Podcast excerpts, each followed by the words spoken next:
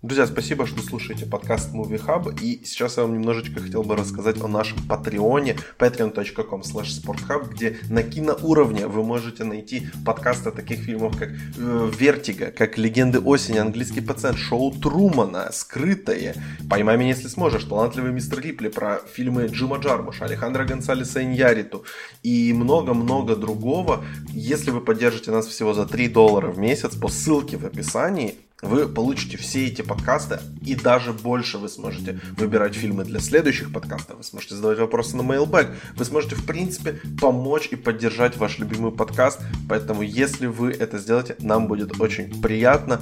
А теперь перейдем к сегодняшнему выпуску.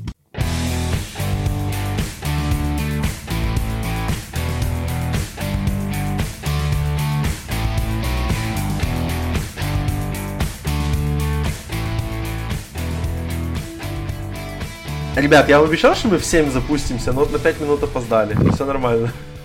Ну какие там, сука, хейтеры не хотели меня слышать? Привет вам, бляди.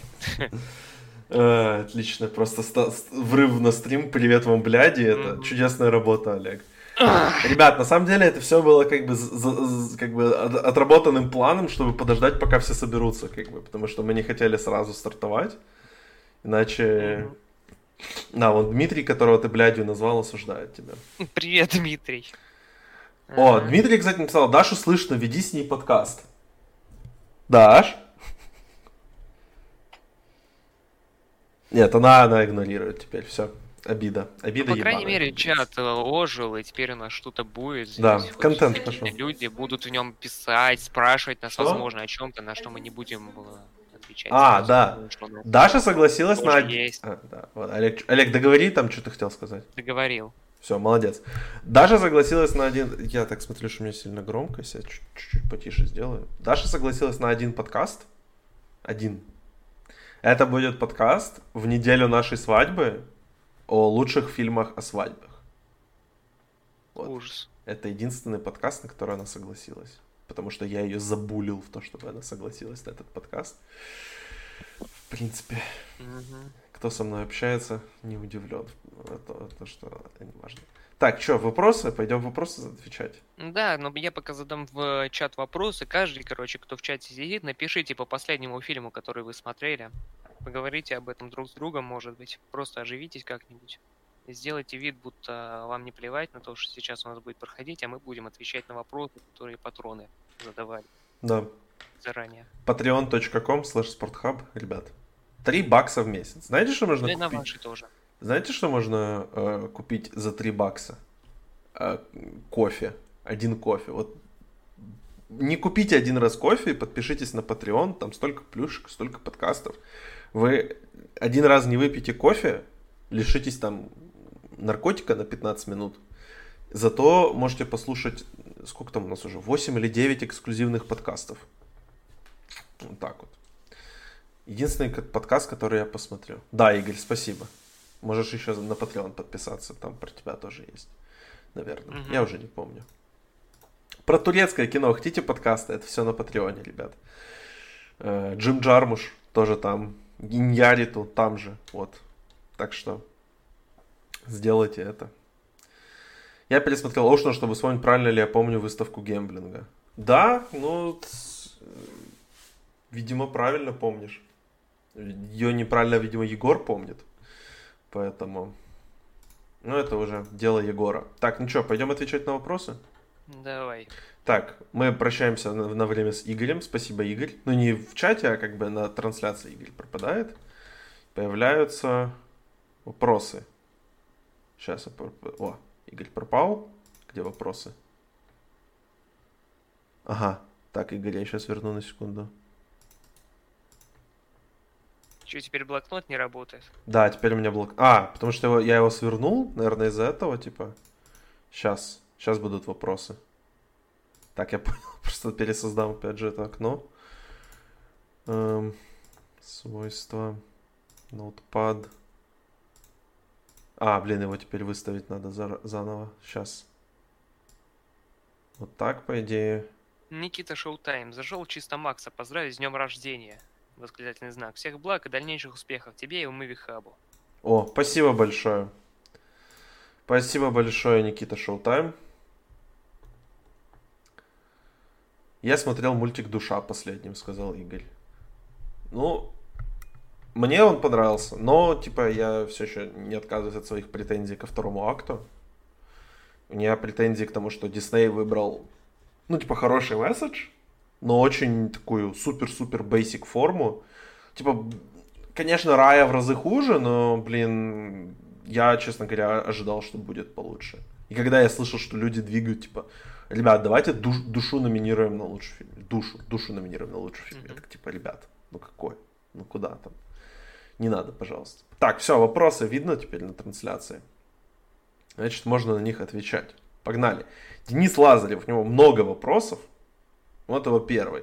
Очень понравился подкаст по Золотому Рулону. Один только момент есть, что зачастую участники подкаста дают предпочтение тому фильму, который сами выбрали. Может как-то изменить схему на будущее, что нельзя выбирать фильм, который сам предложил в номинации. Я абсолютно согласен. Я не знаю, почему я сам не допер до этого.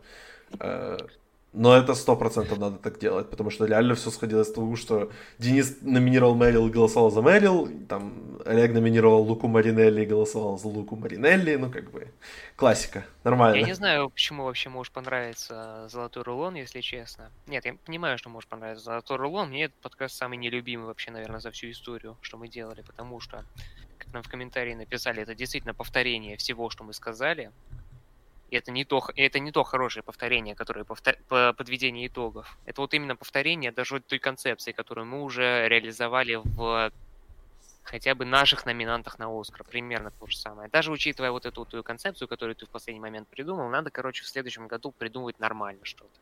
Готовиться к этому заранее, определять какие-то рамки новые, или вообще хрен на это забить.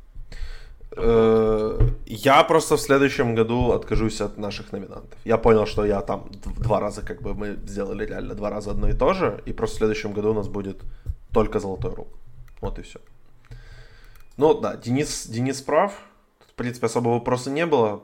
Скорее предложение, но мы всегда готовы слушать предложения. Пойдем дальше.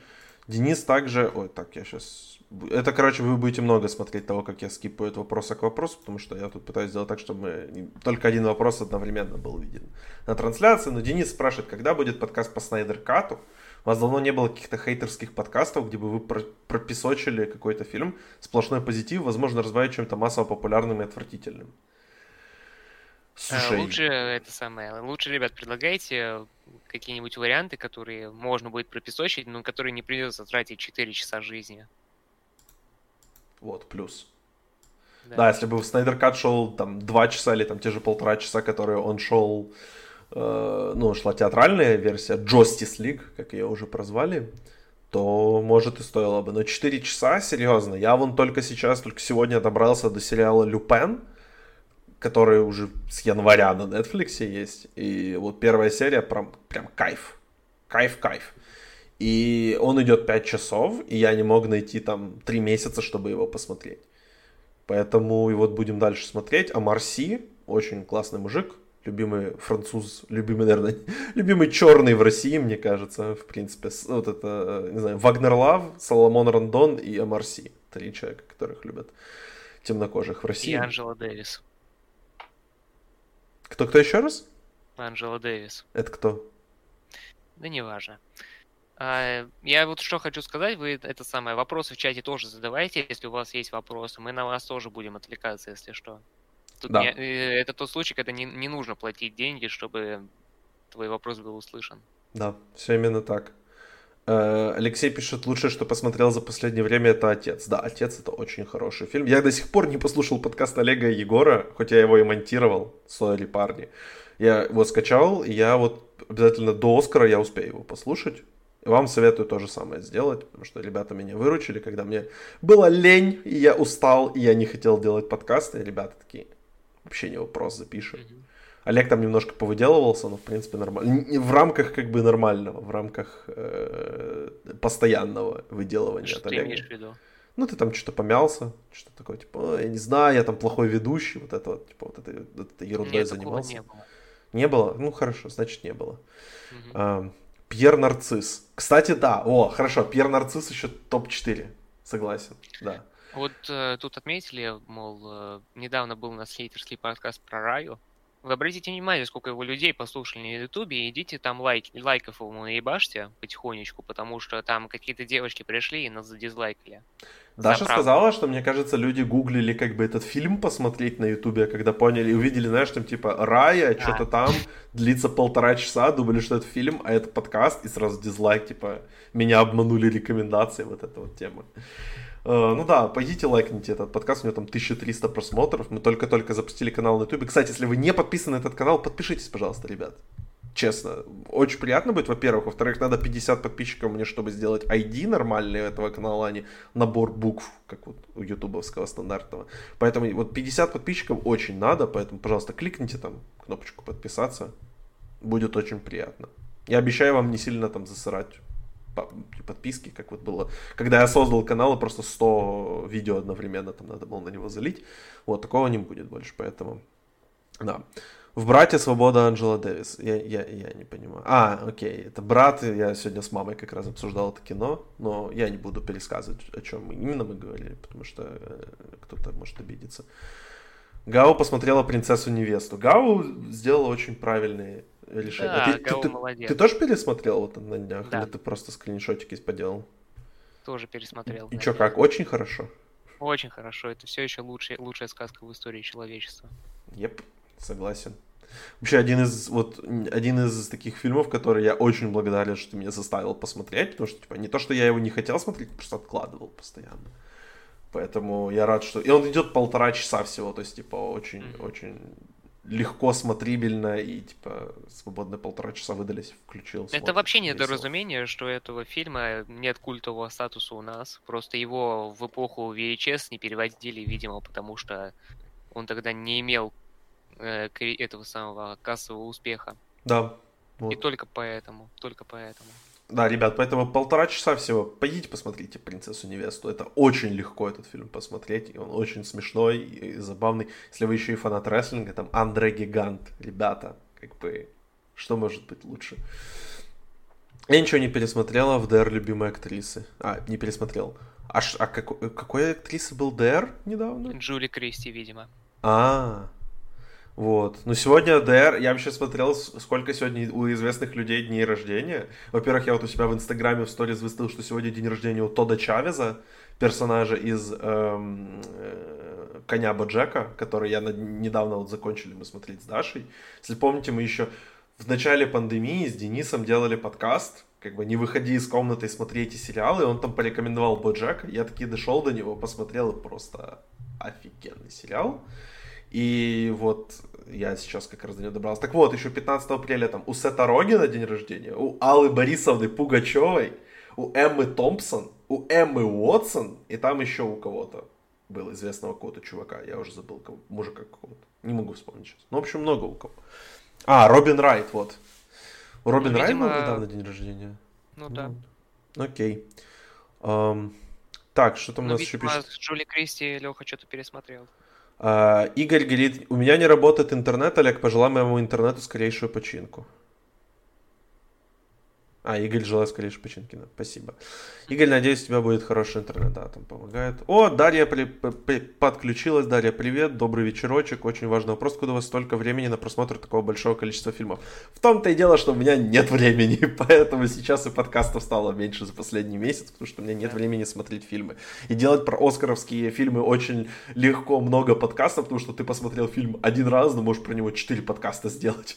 Вот будет, кстати, у нас на следующей неделе подкаст для, особенно для вот подписчиков основной ленты Спортхаба, будет подкаст спинов «Как проиграть квартиру на ставках на Оскар».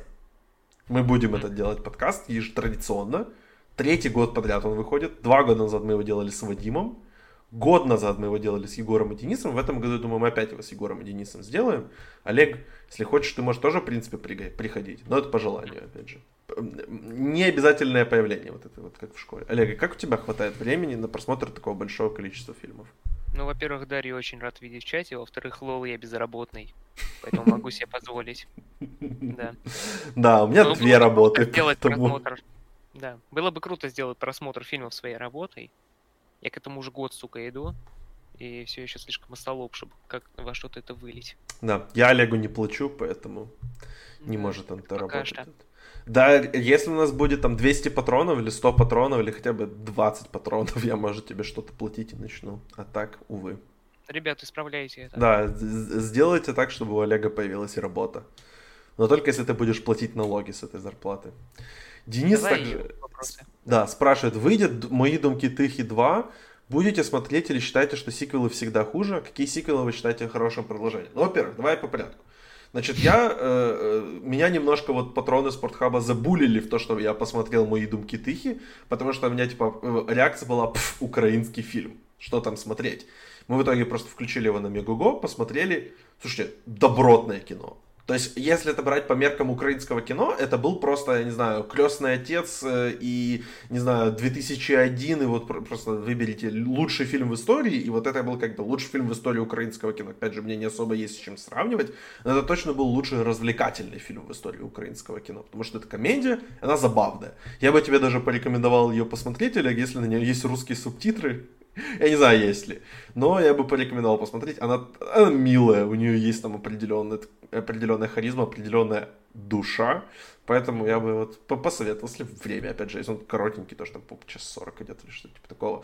То, что будет вообще вторая часть, для меня было шоком, потому что, с одной стороны, нафига, с другой стороны, этот фильм был очень успешным, и он собрал много денег по меркам Украины, поэтому, естественно, они будут пилить вторую часть. Скорее всего, она будет плохой, как минимум она будет хуже. Но если будет нормально, если будет хорошо, пожалуйста, я, пос... я посмотрю. Трейлер я не смотрел и не собираюсь смотреть, потому что я не смотрю трейлеры, но как бы будет так будет, посмотрю.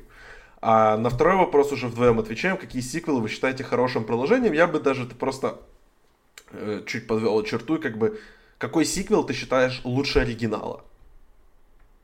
Ага, ну у меня тут список. Крестный отец 2, Темный рыцарь, Хороший, плохой, злой, дофига. Пятый эпизод Звездных войн. В клерках недавно видел спор на эту тему. Я абсолютно согласен с Данте. Ну, это дурацкий спор, конечно, пятая часть лучше, чем шестая. Ну да. Типа, что Кто вообще воспринимает шестую? Ну, я ее воспринимаю, но типа как детское кино, а не как, блин, нормальное кино. Э, вторые зловещие мертвецы еще. Это, по сути, первые зловещие мертвецы, только там нормальный бюджет. Угу. Да, если, если посмотрите, э, как этот фильм начинается, там все понятно, что это просто нужно было сделать ремейк, но поскорее. И второй рейд еще во многом лучше первого, но там принципиальная разница по масштабу, поэтому это два разных кино, в принципе, угу. тоже. я докину, я докину парочку. А, тоже вот у меня был, были выписаны Крестный отец 2, Империя наносит ответный удар. Третья, третья шестые части миссии невыполнимой. Вторая, вот мы недавно ее обсуждали как раз в подкасте про «Без лица». Я там сказал, что это просто, ну, плохое кино. Олег, ты первую часть смотрел «Миссии невыполнимой»? Да, я все смотрел. А, ты все смотрел. Ну, не знаю, мне вторая часть очень не нравится. Но вот, да, треть, начиная с третьей, дальше очень хорошие фильмы. Тор 3, опять же, Тор первый и второй ну, на грани несмотрибельного просто. Особенно вторая часть Тора, это просто несмотрибельное кино, это такое говнище, это невозможно смотреть. Тор 3 это, ну, это Тайка. Тайка снял классное кино. Темный рыцарь, да, я выписал, мне не нравится этот фильм, но, типа, ну, объективно, как бы, давайте будем честны.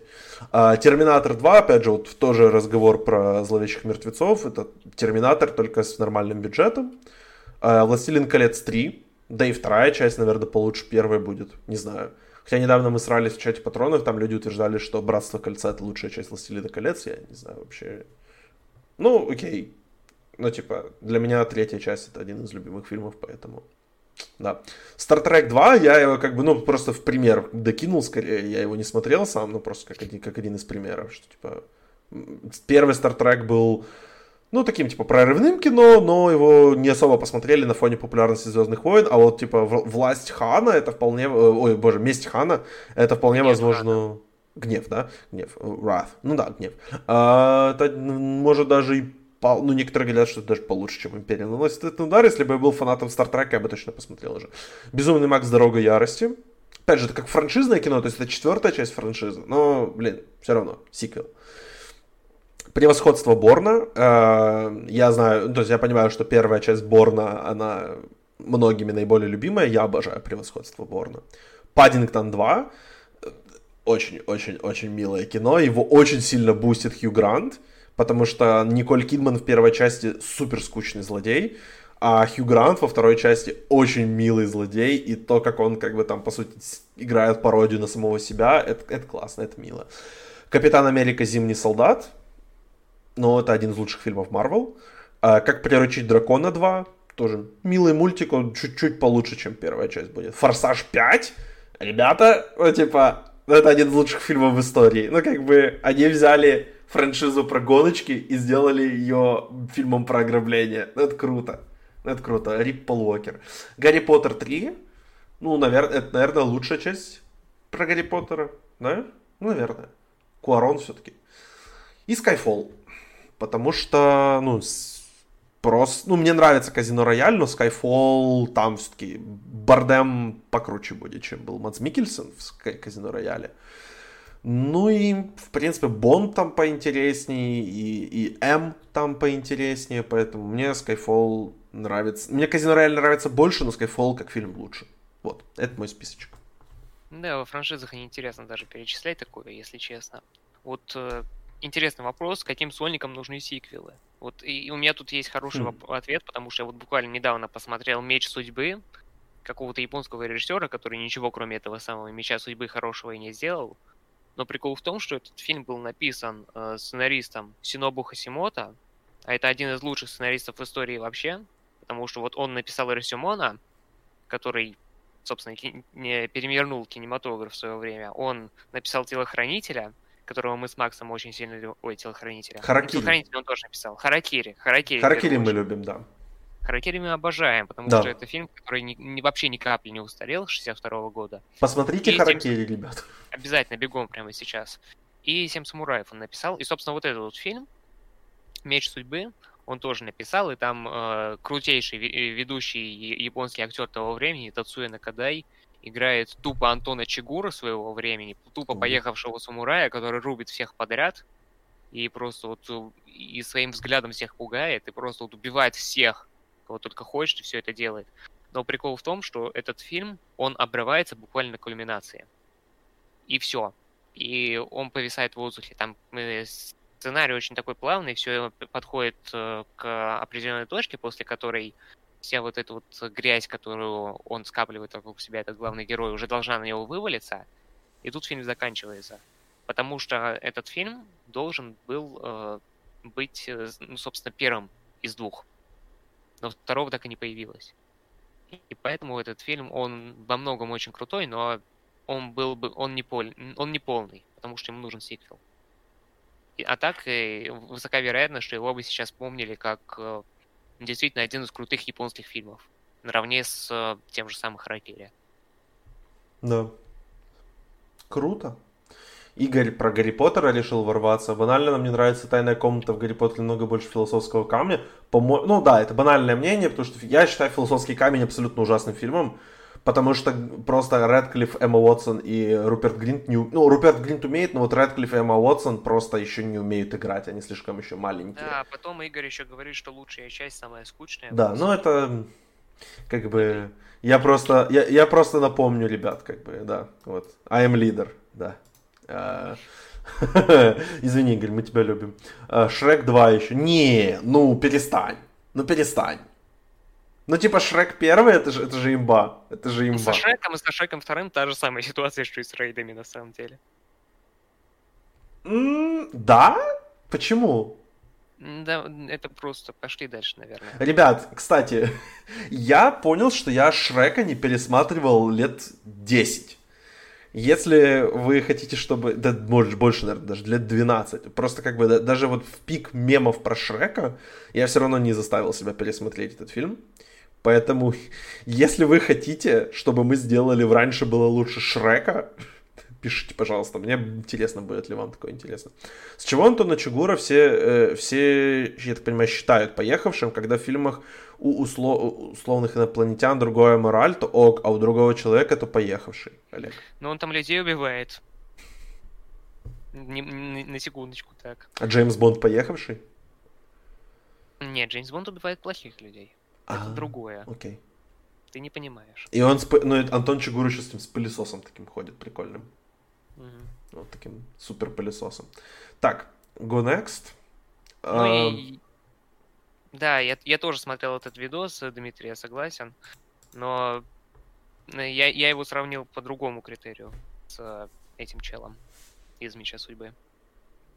Еще один вопрос. Еще один вопрос Дениса. Не считаете ли вы, что бесконечные ремейки скоро заебут всех, и люди поймут, что ремейк равно говно, и перестанут на это ходить, или никогда не перестанут, оригиналь... оригинальным идеям будет все труднее пробиться на экран? Блин, я не думаю, что основная масса людей, которые в кино ходят на ремейки, они, в принципе, способны хоть что-то понять. Ну, по, не потому, что они какие-то тупые, не только поэтому, а потому что этим людям тупо кино неинтересно. Так как это интересно нам и тем, кто слушает это в чате. Ну, хотя бы на том же уровне. Даже если вам тоже не очень кино интересно, вы все равно интересуетесь им больше, чем люди, которые э, дают кассу ремейкам. Вот это вот основная масса. Я давал кассу время... ремейкам. Я хожу на диснеевские ремейки. Ну вот, блин, тем более. Чувствуется хейт. Слушай... Но мне в то же время кажется, что оригинальные идеи э, страдают не только из-за ремейков, не из-за их засилия. Это там намного более комплексная тема, которая мы много раз раскрывали по поводу того, что сейчас среднебюджетных фильмов, которые э, снимаются авторами, и при этом стоят плюс-минус дорого все меньше, и это проблема. Но я не думаю, что в этом виновата исключительно какая-то закостенелость людей, которые хотят только чего-то такого э, им за, за, заранее известного, как сиквел или ремейк. По-моему, не, не случайно, что, по сути, в Америке кинотеатры открыл фильм э, «Конг против Годзиллы», или «Годзилла против Конга», я забыл, как он правильно называется. Ну, как бы, потому что, ну, есть мнение, мы опять же делали там двух с половиной часовой стрим с Егором на эту тему, э, на тему, вот, умерли ли кинотеатры, и есть мнение, что сейчас люди в кино будут ходить, ну, после того, как пропадет новинка «Вау, кинотеатры снова открылись, давайте сходим в кино», мы давно не были, мы год не были в кино, или там все-таки, когда вот этот первый эффект э, пропадет, и останется просто, как бы, окей, хорошо, кинотеатры вернулись, что дальше? Эм, ну, вот сейчас, например, в Лос-Анджелесе пару дней назад закрылась э, одна из вообще самых крупнейших, престижнейших, крутейших сетей кинотеатров под названием ArcLight – она просто закрылась, у них денег, деньги закончились. А это там на секундочку кинотеатры, в которых там люди типа Скорсезе, типа Вильнева, типа Нолана устраивают свои как бы мировые премьеры в этих кинотеатрах. То есть это прям супер крутые кинотеатры. И они закрылись, потому что ну, то есть не, не хватило финансовой поддержки. И как только пропадет эффект, вот, когда мы готовы будем пойти на что угодно в кино, останутся только как раз там э, крупные фильмы, типа там «Форсаж 9», и вот намного проще продать «Форсаж 9» в кинотеатрах и сказать, ребят, вы нигде не посмотрите этот фильм в ближайшие 4 месяца, кроме кинотеатра, чем если ты пытаешься продать фильм типа, ну вот, например, «Маленькие женщины», которые собрали 100 миллионов долларов там в Америке, и в мировом прокате они там, ну, более, там, нормально прошлись. Но намного проще продать «Форсаж 9», чем «Маленьких женщин», потому что, как бы, люди скорее пойдут на знакомое, чем они пойдут на что-то новое хоть маленькие женщины и были ремейком, что на самом деле делает это не... Ну, тут там Леди Бёрд, например, хорошо. Возьмем другой фильм, Гервик. То есть, ну, это просто факт, что этот фильм намного легче продать, чем, эм, чем Леди Бёрд. И, и как бы кинотеатры, студии будут идти на, вот, на, на сокращение расходов, потому что им где-то вот эти все расходы, эти все доходы 2020-2021 года, им надо будет их где-то отбивать. Это значит, что они либо попытаются сократить бюджеты в новых проектах, либо будут делать огромные ставки на свои как бы большие проекты, которые у них лежат, лежали просто на полке. И вот там вышел на днях новый трейлер Форсажа, и как бы там дата выхода 16 мая, что типа такое, я говорю, ребят, не выйдет Форсаж 9 16 мая, типа расслабьтесь. Фильм выйдет, дай бог, чтобы он в августе вышел. Потому что сейчас студии не будут рисковать. А когда ты выпускаешь в 2021 году оригинальный какой-то фильм, который стоит там 60 миллионов долларов, ты очень сильно рискуешь. И таких фильмов сейчас поэтому и нет. Сейчас все фильмы стоят там до 10 миллионов долларов или от 100 миллионов долларов. Поэтому ремейки, перестанут ли люди на них ходить, но мне сложно типа, делать прогнозы э, поведения клиентов и поведения пользователей, поведения зрителей. Я скажу, что ближайшие лет 5 точно ничего не изменится. а дальше уже посмотрим, будет ли какой-то там фильм, который изменит кинематограф.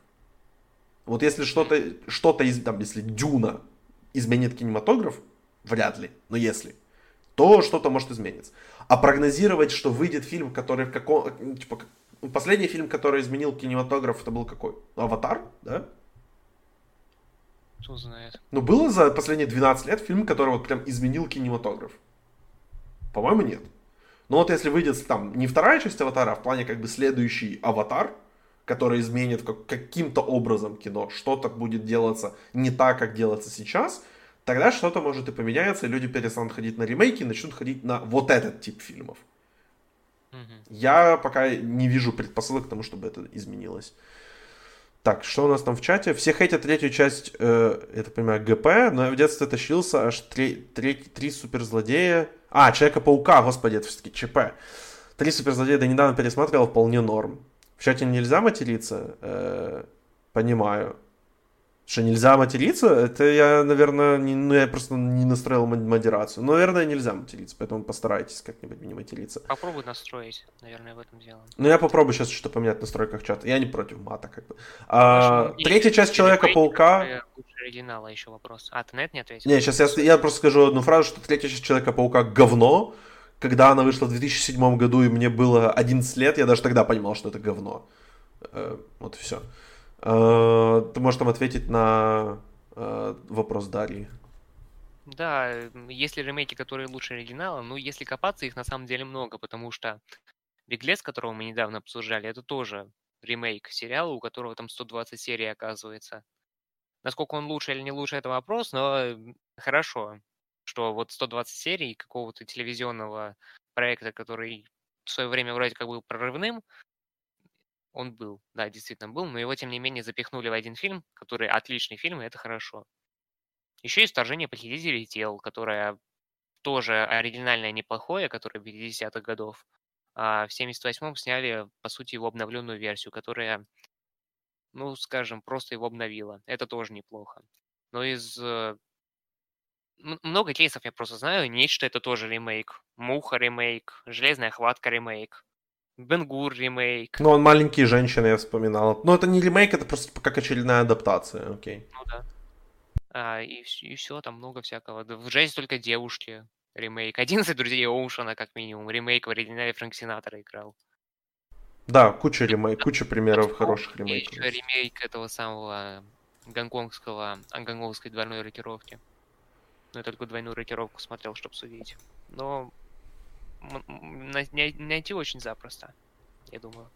Тот же МК люди пошли не потому, что оригинальный МК был крутым, а потому что при просмотре оригинального МК им было кайфово. Блин, я до сих пор не посмотрел МК, по-моему, он выходит на это, вот завтра, по-моему, будет релиз в США, и будет релиз на стриминге. Вот я как бы сворую и посмотрю. Я планировал изначально подкаст по, по Mortal Kombat, но что-то, короче, не хочу. Не знаю. Я скорее сделаю подкаст про Годзиллу против Конга, который, к моему огромному удивлению и разочарованию, оказался хорошим фильмом. И я просто такой, ну, как бы, по... настолько хорошим, насколько фильм про двух монстров, которые дерутся между собой в городе, и куча людей, которые на нас вываливают экспозицию о том, что происходит, может быть хорошим. То есть он хороший не в традиционном плане, а как бы на этом вот уровне, типа, он нормальный, смотрибельный. Лицо со шрамом ремейк, запах, жен... запах женщины ремейк, вот это я не знал, кстати. Прикольно. Да, там в оригинале какая-то итальянская страна или что-то типа такого. Отложили на неделю же из-за успеха Годзиллы. А, ну вот, ну тогда недельку еще подождем, как бы. Я никуда не тороплюсь. У нас ближайший подкаст это вот как проиграть квартиру на ставках на Оскар. Собственно, реакция на Оскар. И потом... А, ну и потом Сокол и Зимний Солдат уже закончится. Там. Две серии осталось, завтра предпоследняя, поэтому... Поэтому так. А тебе Сокол Зимний Солдат не интересен, да, насколько я помню? Мертвецкий. Окей. Кулите. Так, двигаемся дальше. Серж. Является ли подписка на Apple TV Plus самой бесполезной подпиской в мире по соотношению цена-количество контента? Значит, я, я выписал, что есть хорошего сейчас на Apple TV Plus.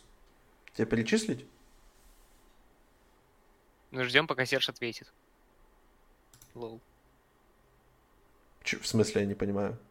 А, ты меня спрашиваешь? Да, я тебя спрашиваю. Ну, ты, не я же вопрос задавал просто, типа. Ну, я могу тебе перечислить, ты просто сделаешь вывод. Давай вот, Короче, А, значит, это очень короткий список, просто вот в чем дело. Там есть три документалки, нормальные, Boy State, которые в этом году все ну, пророчили номинацию на Оскар, но, по-моему, не прошла. Э, документалка про Билли Айлиш и документалка про Бисти Бойс. Есть два хороших фильма. Это «Легенда о волках» и «Последняя капля». Э, есть э, три интересных, четыре интересных сериала. Это «Тед Ласса», один из лучших сериалов вообще, ну, за прошлый год. Это «Слуга Шьямалана», я вот ну, когда-нибудь, наверное, его гляну. Это Диккенсон, и то он интересен вам, наверное, если вы фанат э, этой, господи, как ее зовут, Хейли Стайнфилд.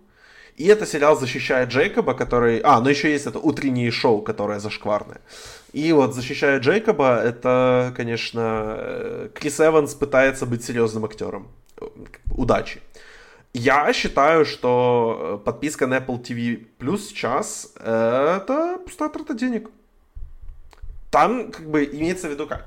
Ты можешь подписаться и посмотреть «Легенду о волках», и, на, и норм, и как бы, и, и правильно сделаешь.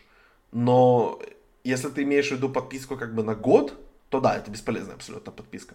Apple TV Plus сейчас, они э, находятся в стадии формирования контента. У них нету библи... ну, у них есть там определенная какая-то библиотека фильмов, которая там находится э, просто, ну, потому что, ну, типа, лицензионная. Да?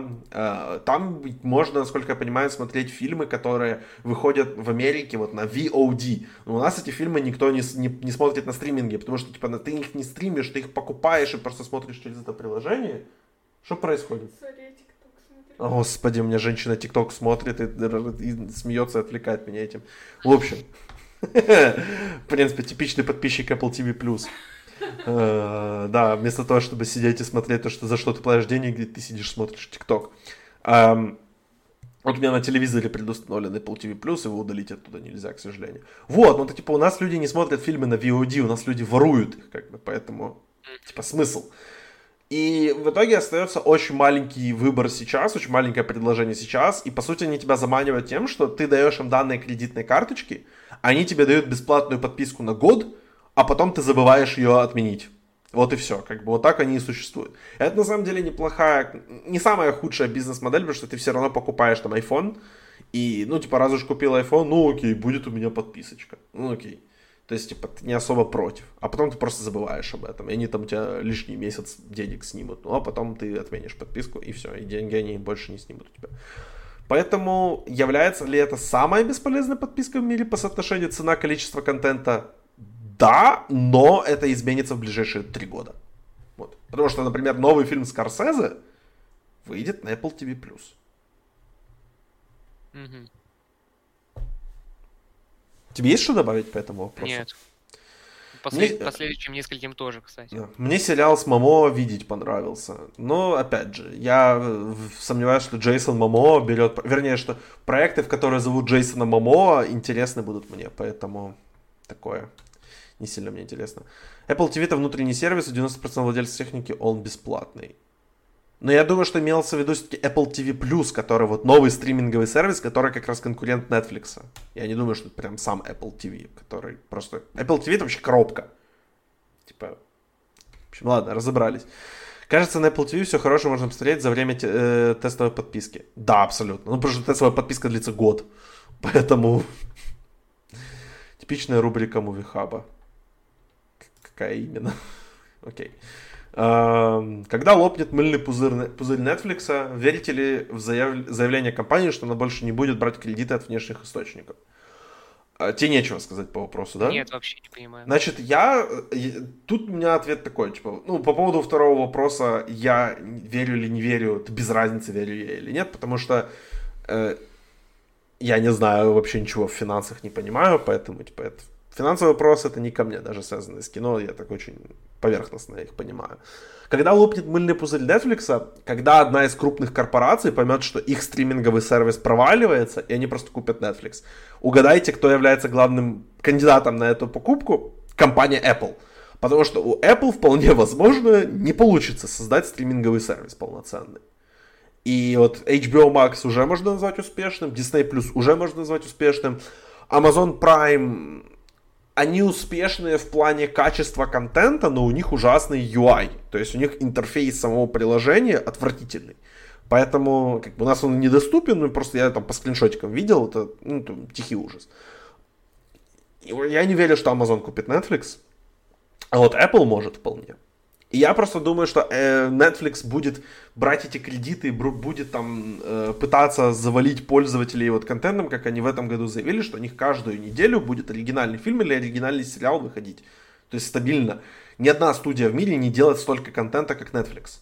Поэтому им нужно откуда-то на это брать деньги и как-то окупать. У них там сейчас больше, по-моему, 240 миллионов подписчиков по миру.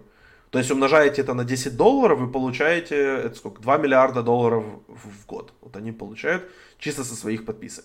Сколько они тратят на контент, сколько они тратят там на поддержание своего приложения, это я не знаю.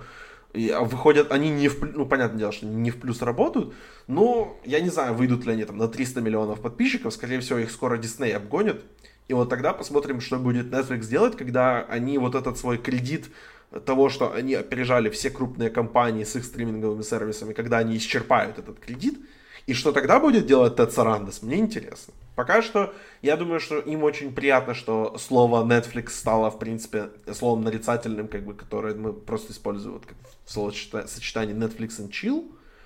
Вот, или там, э, в, ну, в Америке, по крайней мере, там, что ты хочешь делать? Ну, давай по Netflix. Там есть такое выражение, как бы, let's Netflix something. То есть, поэтому им норм. Я думаю, что просто этот пузырь будет раздуваться и раздуваться, раздуваться, пока какая-то компания не купит Netflix. Потому что в этом году Netflix опять не получит Оскар. Но что будет через год, или через два года, через три года? Netflix никуда не уходит просто. Вот в чем дело. И когда говорят, вот Рома не выиграла, все, большое поражение для Netflix. Ну вот там не выиграл ирландец. Ой, все, большое поражение для Netflix. В этом году кто там? Судно Чикагская семерка не выиграет. Ну вот большое поражение для Netflix. Они готовы жрать эти поражения до тех пор, пока они не выиграют лучший фильм. И когда они выиграют лучший фильм, кино, кино изменится навсегда. Вот. А сейчас Оскар такой возьмет и, как иногда с ним бывает, даст победу Чикагской семерке, потому что это самое народное кино. А на Оскаре иногда выбежает народное кино. Я не верю. Я не верю, что который, который, еще, который еще, и, еще намного более леваческая. Ну, откровеннее леваческая, чем э, это самое. Про бомжей который. А про бомжей вообще леваческий фильм? Ну, типа там же нам показывают, что вот, капитализм к чему приводит.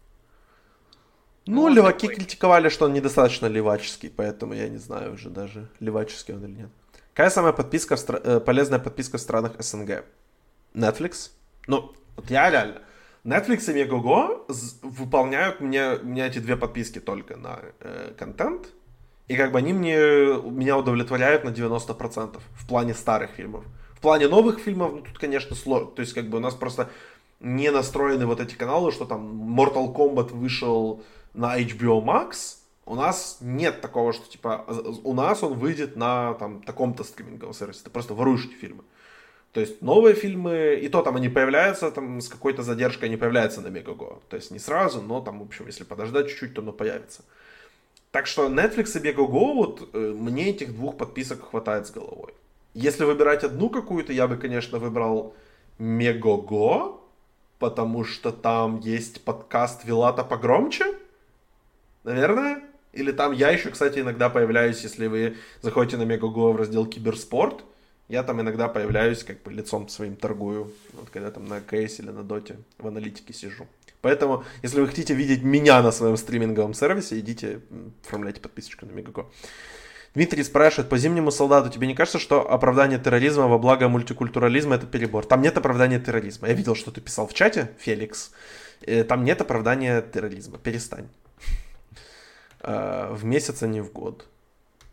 Э, я не понял, это я что-то сказал, видимо, неправильно. Ну, в общем, да. Что-то я там не так сказал. Так, дальше. О, пошли вопросы, ребят, от умных людей. До этого тоже были от умных, хорошо, от важных людей. Но это, до этого тоже были важные люди. Хорошо, от э, э, начальников моих. Виталий Волочай задает вопрос. Вопрос на тему Марвел начал пересматривать всю серию вместе с женой, которая смотрит первый раз. И она считает, что Скар... Скарлетт, Скарлетт, Скарлетт, Скарлетт Йоханссон совсем не подходит на роль черной вдовы. У нее прям железные аргументы. Так вот вопрос к вам, подходит ли она? Если не подходит, то кто лучше бы смотрелся в этой роли? Значит, во-первых, А, я хочу услышать эти аргументы, потому что, ну, типа, мне интересно их реально услышать, потому что Скарлетт Йоханссон, по-моему, один из самых удачных кастингов у Марвел. То есть там, ну, у них, в принципе, очень много удачных кастингов, поэтому даже не знаю, как, бы, как это сравнить. Но мне она очень нравится в роли, у меня как-то не, нету такого, как вот там Скарлетт Йоханссон в uh, Ghost in the Shell. Вот это было, конечно, кек. А в Марвеле, да, нормально. Ну, что там, 2010 Надо было Бортич брать. Да, вот. да, кого, кто лучше смотрелся бы в этой роли? Ты предлагаешь Бортич, да? Угу. Отлично, отличная идея. Я предлагаю Татьяну Маслани. По-моему, она офигенная. Она будет играть в сериале э, Халк. И... И надо писал, что она мелкая. И чё? ну, типа... Хорошо, давайте проверим. Так, рост Скарлетт Йоханссон. Эм, это очень важно. Потому что если я сейчас предложил подругу, которая еще меньше, Скарлетт Йоханссон. Ну, просто для меня это вообще не аргумент, потому что один, метр шестьдесят у нее рост, а рост, рост Татьяны Маслани. Ребят, вот мне вот правда интересно, вот я один такой, я один такой придурок, который вот э, слушает, что там Шадов говорит, типа вот я назову сейчас актрису, какую-то там, блядь, рандомное имя называют, которое я в первый раз слышу. Вообще хрен знает, кто это. Это я один такой, я не знаю никого, или или вы реально не понимаете, о ком он говорит постоянно? Вот в подкастах, вот сейчас, вот кто, кто эти люди? Я, я вообще не ебу, как это Татьяна Маслани. Я думал, что я про Бортич пошутил, но типа... Татьяна Нет. Маслани, самая известная у нее роль, это, это в сериале «Черное дитя», который закончился, кажется, полтора года назад. Очень популярный сериал был в Америке, у нас, ну, относительно популярный. И она, вот я говорю, она будет сейчас играть в Марвеле в сериале «Ши-Халк». Вот ее взяли на роль, по-моему, самой этой женщины Халка. И она, у нее рост 163 сантиметра. Я говорю, если Том Круз с ростом 158 или какой у него там рост, или 168. 142. Вот, 142, да. Он выглядит как бы нормально в Голливуде, то любую актрису можно сделать любого роста, какого надо для фильма. И, по-моему, рост Скарлетт Йоханссон не не, не, не отыгрывает большой роли в ее отыгрыше черной вдовы, как мне кажется. Вот, вот, Орфан Блэк, правильно пишет Денис. Да-да-да, это вот именно он, Орфан Блэк. И Маслани кайф. Я думаю, что если не Йоханссон, то Маслани. Другое дело, что Маслани в 2010 году была, ну, мягко говоря, ноунеймом, если Олег ее в 2021 не знает, как бы, то может не настолько Марвел готовы были брать ноунеймов. No ну, и вот, мой вариант такой. В, в принципе, я доволен с, э, тем, что, что исполняет Скарлетт в этих фильмах. Так, идем дальше. Угу. Следующий вопрос Виталия. Там еще будет несколько. Второй вопрос догонку. Лучшие женские роли в экранизациях комиксов, по вашему мнению, all time, кого бы вы хотели там увидеть, но никогда не видели? У тебя есть? тех, ну да, из тех, что я видел, это эти Де Суинтон из «Сквозь снег». У нее там короткая, но очень яркая и фактурная роль. И, наверное, чтобы мне найти лучший вариант, чем это, лучшие, лучшие женские роли в экранизациях комиксов, это, наверное, надо только «Жизнь Адели» пересмотреть. Смотреть, точнее. Mm. Потому что где еще? Не в супергероике же, в самом-то деле. В самом-то деле, да. Я выписал три супергеройки. Угу. Ну, реально, типа, не, во-первых, даже в адаптациях, которые там не очевидные, как вот дорога, э, дорога, подожди, я путаю постоянно, Road to, per, Road to Perdition? Какой там фильм с Томом Хэнксом? Короче, даже там нет женщин, там Пол Ньюман и Том Хэнкс, и мальчик. Э, вот, поэтому э, я выписал просто Гальгадот, Скарлетт Йоханссон, Элизабет Олсен за неимением альтернативы. То есть дайте мне альтернативу, может там что-то и, и, и выйдет поинтереснее. Но пока Я вот так. Свинтон и сквозь снег. Ну да, вот нормально. Да, я забыл, что сквозь снег это адаптация комикса, поэтому так и живем. Так, Серж, спрашивать аккуратно про политику, это как пить безалкогольное пиво. Да. Идем дальше. Подогретое безалкогольное пиво. Что? Подогретое безалкогольное пиво. Вот, да. Парочка вопросов по наградному сезону от Виталия, и я опускаю сразу вниз, то есть все три, там три подряд, по-моему, вопроса от Виталия будут. Земля кочевников. Попал бы этот фильм хоть в какие-то награды или номинации в нормальный нековидный год? Почему этот фильм вообще считается претендентом на что-либо? Лично я считаю, что более проходного претендента на Оскар не было очень давно. Ну, во-первых, была «Зеленая книга» два года назад, как бы. Была «Богемская рапсодия» два года назад. Эти фильмы, ну, супер проходные. А «Земля кочевников» — это офигенный фильм, и я думаю, что даже если бы он был в прошлом году, он бы спокойно претендовал. Он бы не выиграл нифига, но он бы претендовал. Вот. Я не знаю, кому он бы не выиграл, потому что все спекуляции, спекуляции на тему, что бы было. Ну, это фантазии. Я не знаю, как на самом деле тут фантазировать. Типа, появился бы какой-то крутой фильм.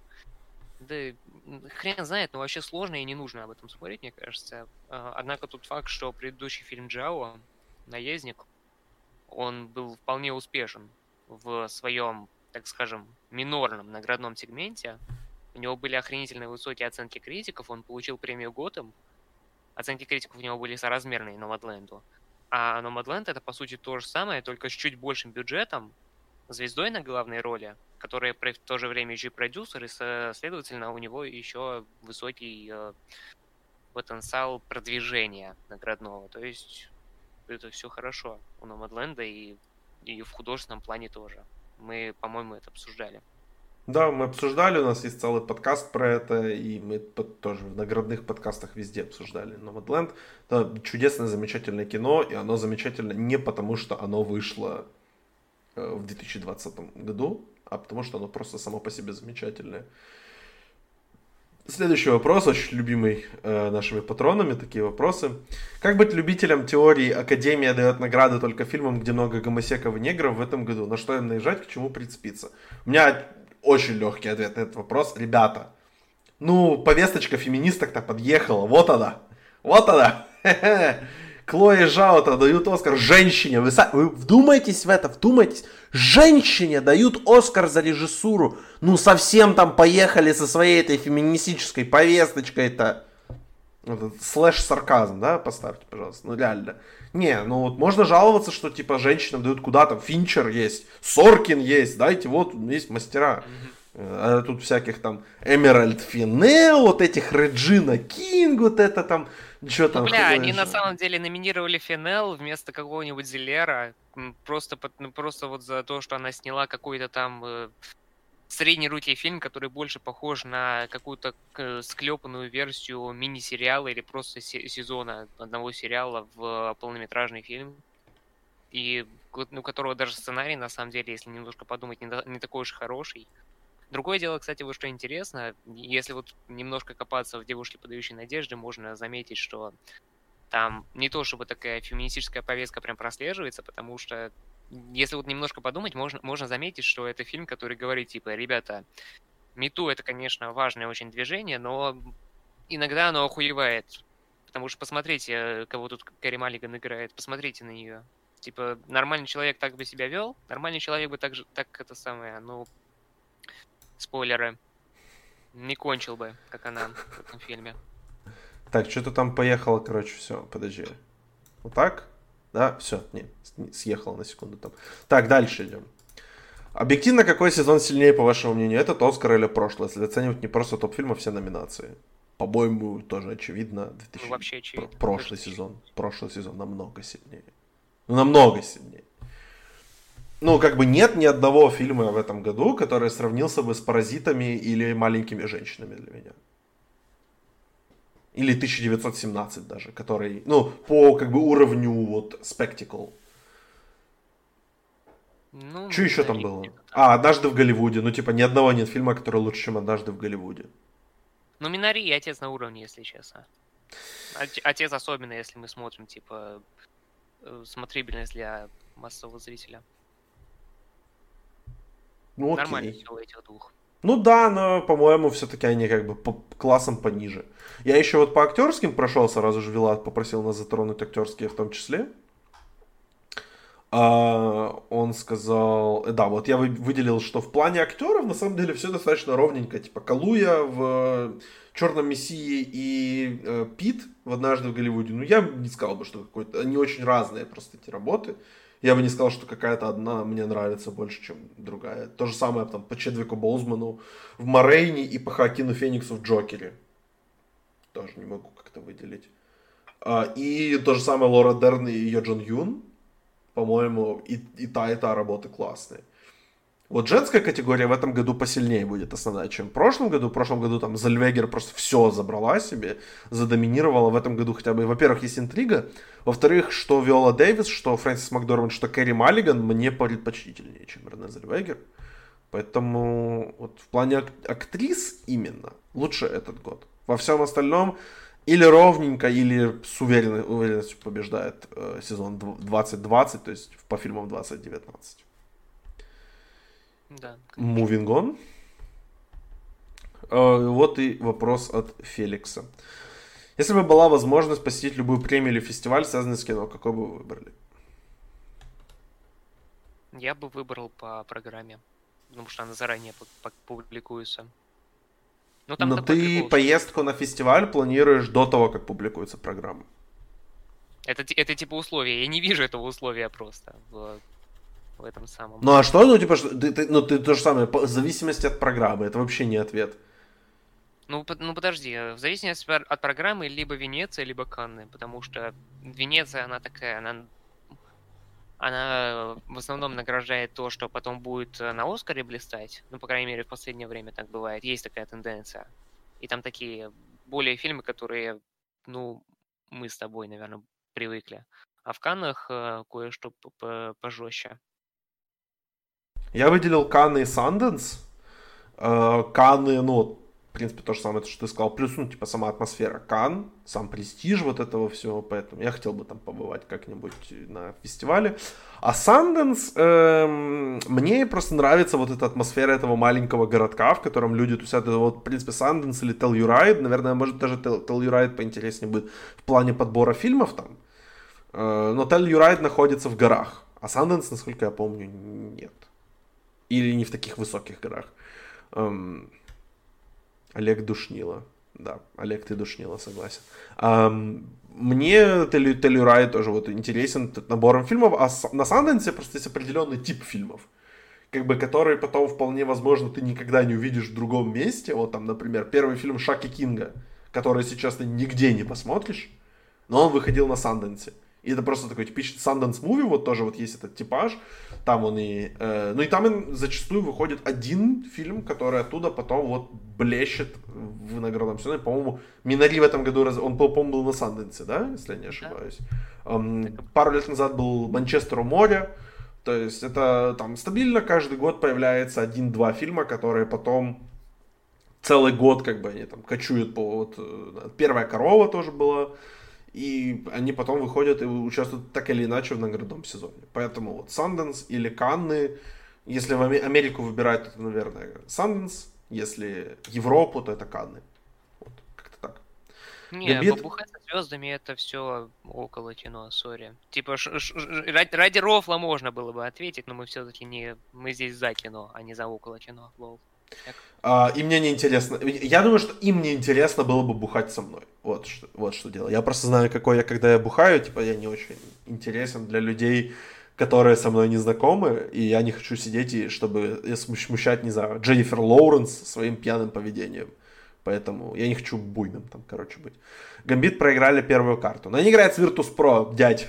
И типа, ну, конечно, они проиграли первую карту. Дай бог, чтобы они там хотя бы три карты сыграли, а не они там быстренько слились за две. Так, дальше. Лидия Митрофанова. Если, бы, если у вас какие-то любимые сценарные приемы или операторские решения?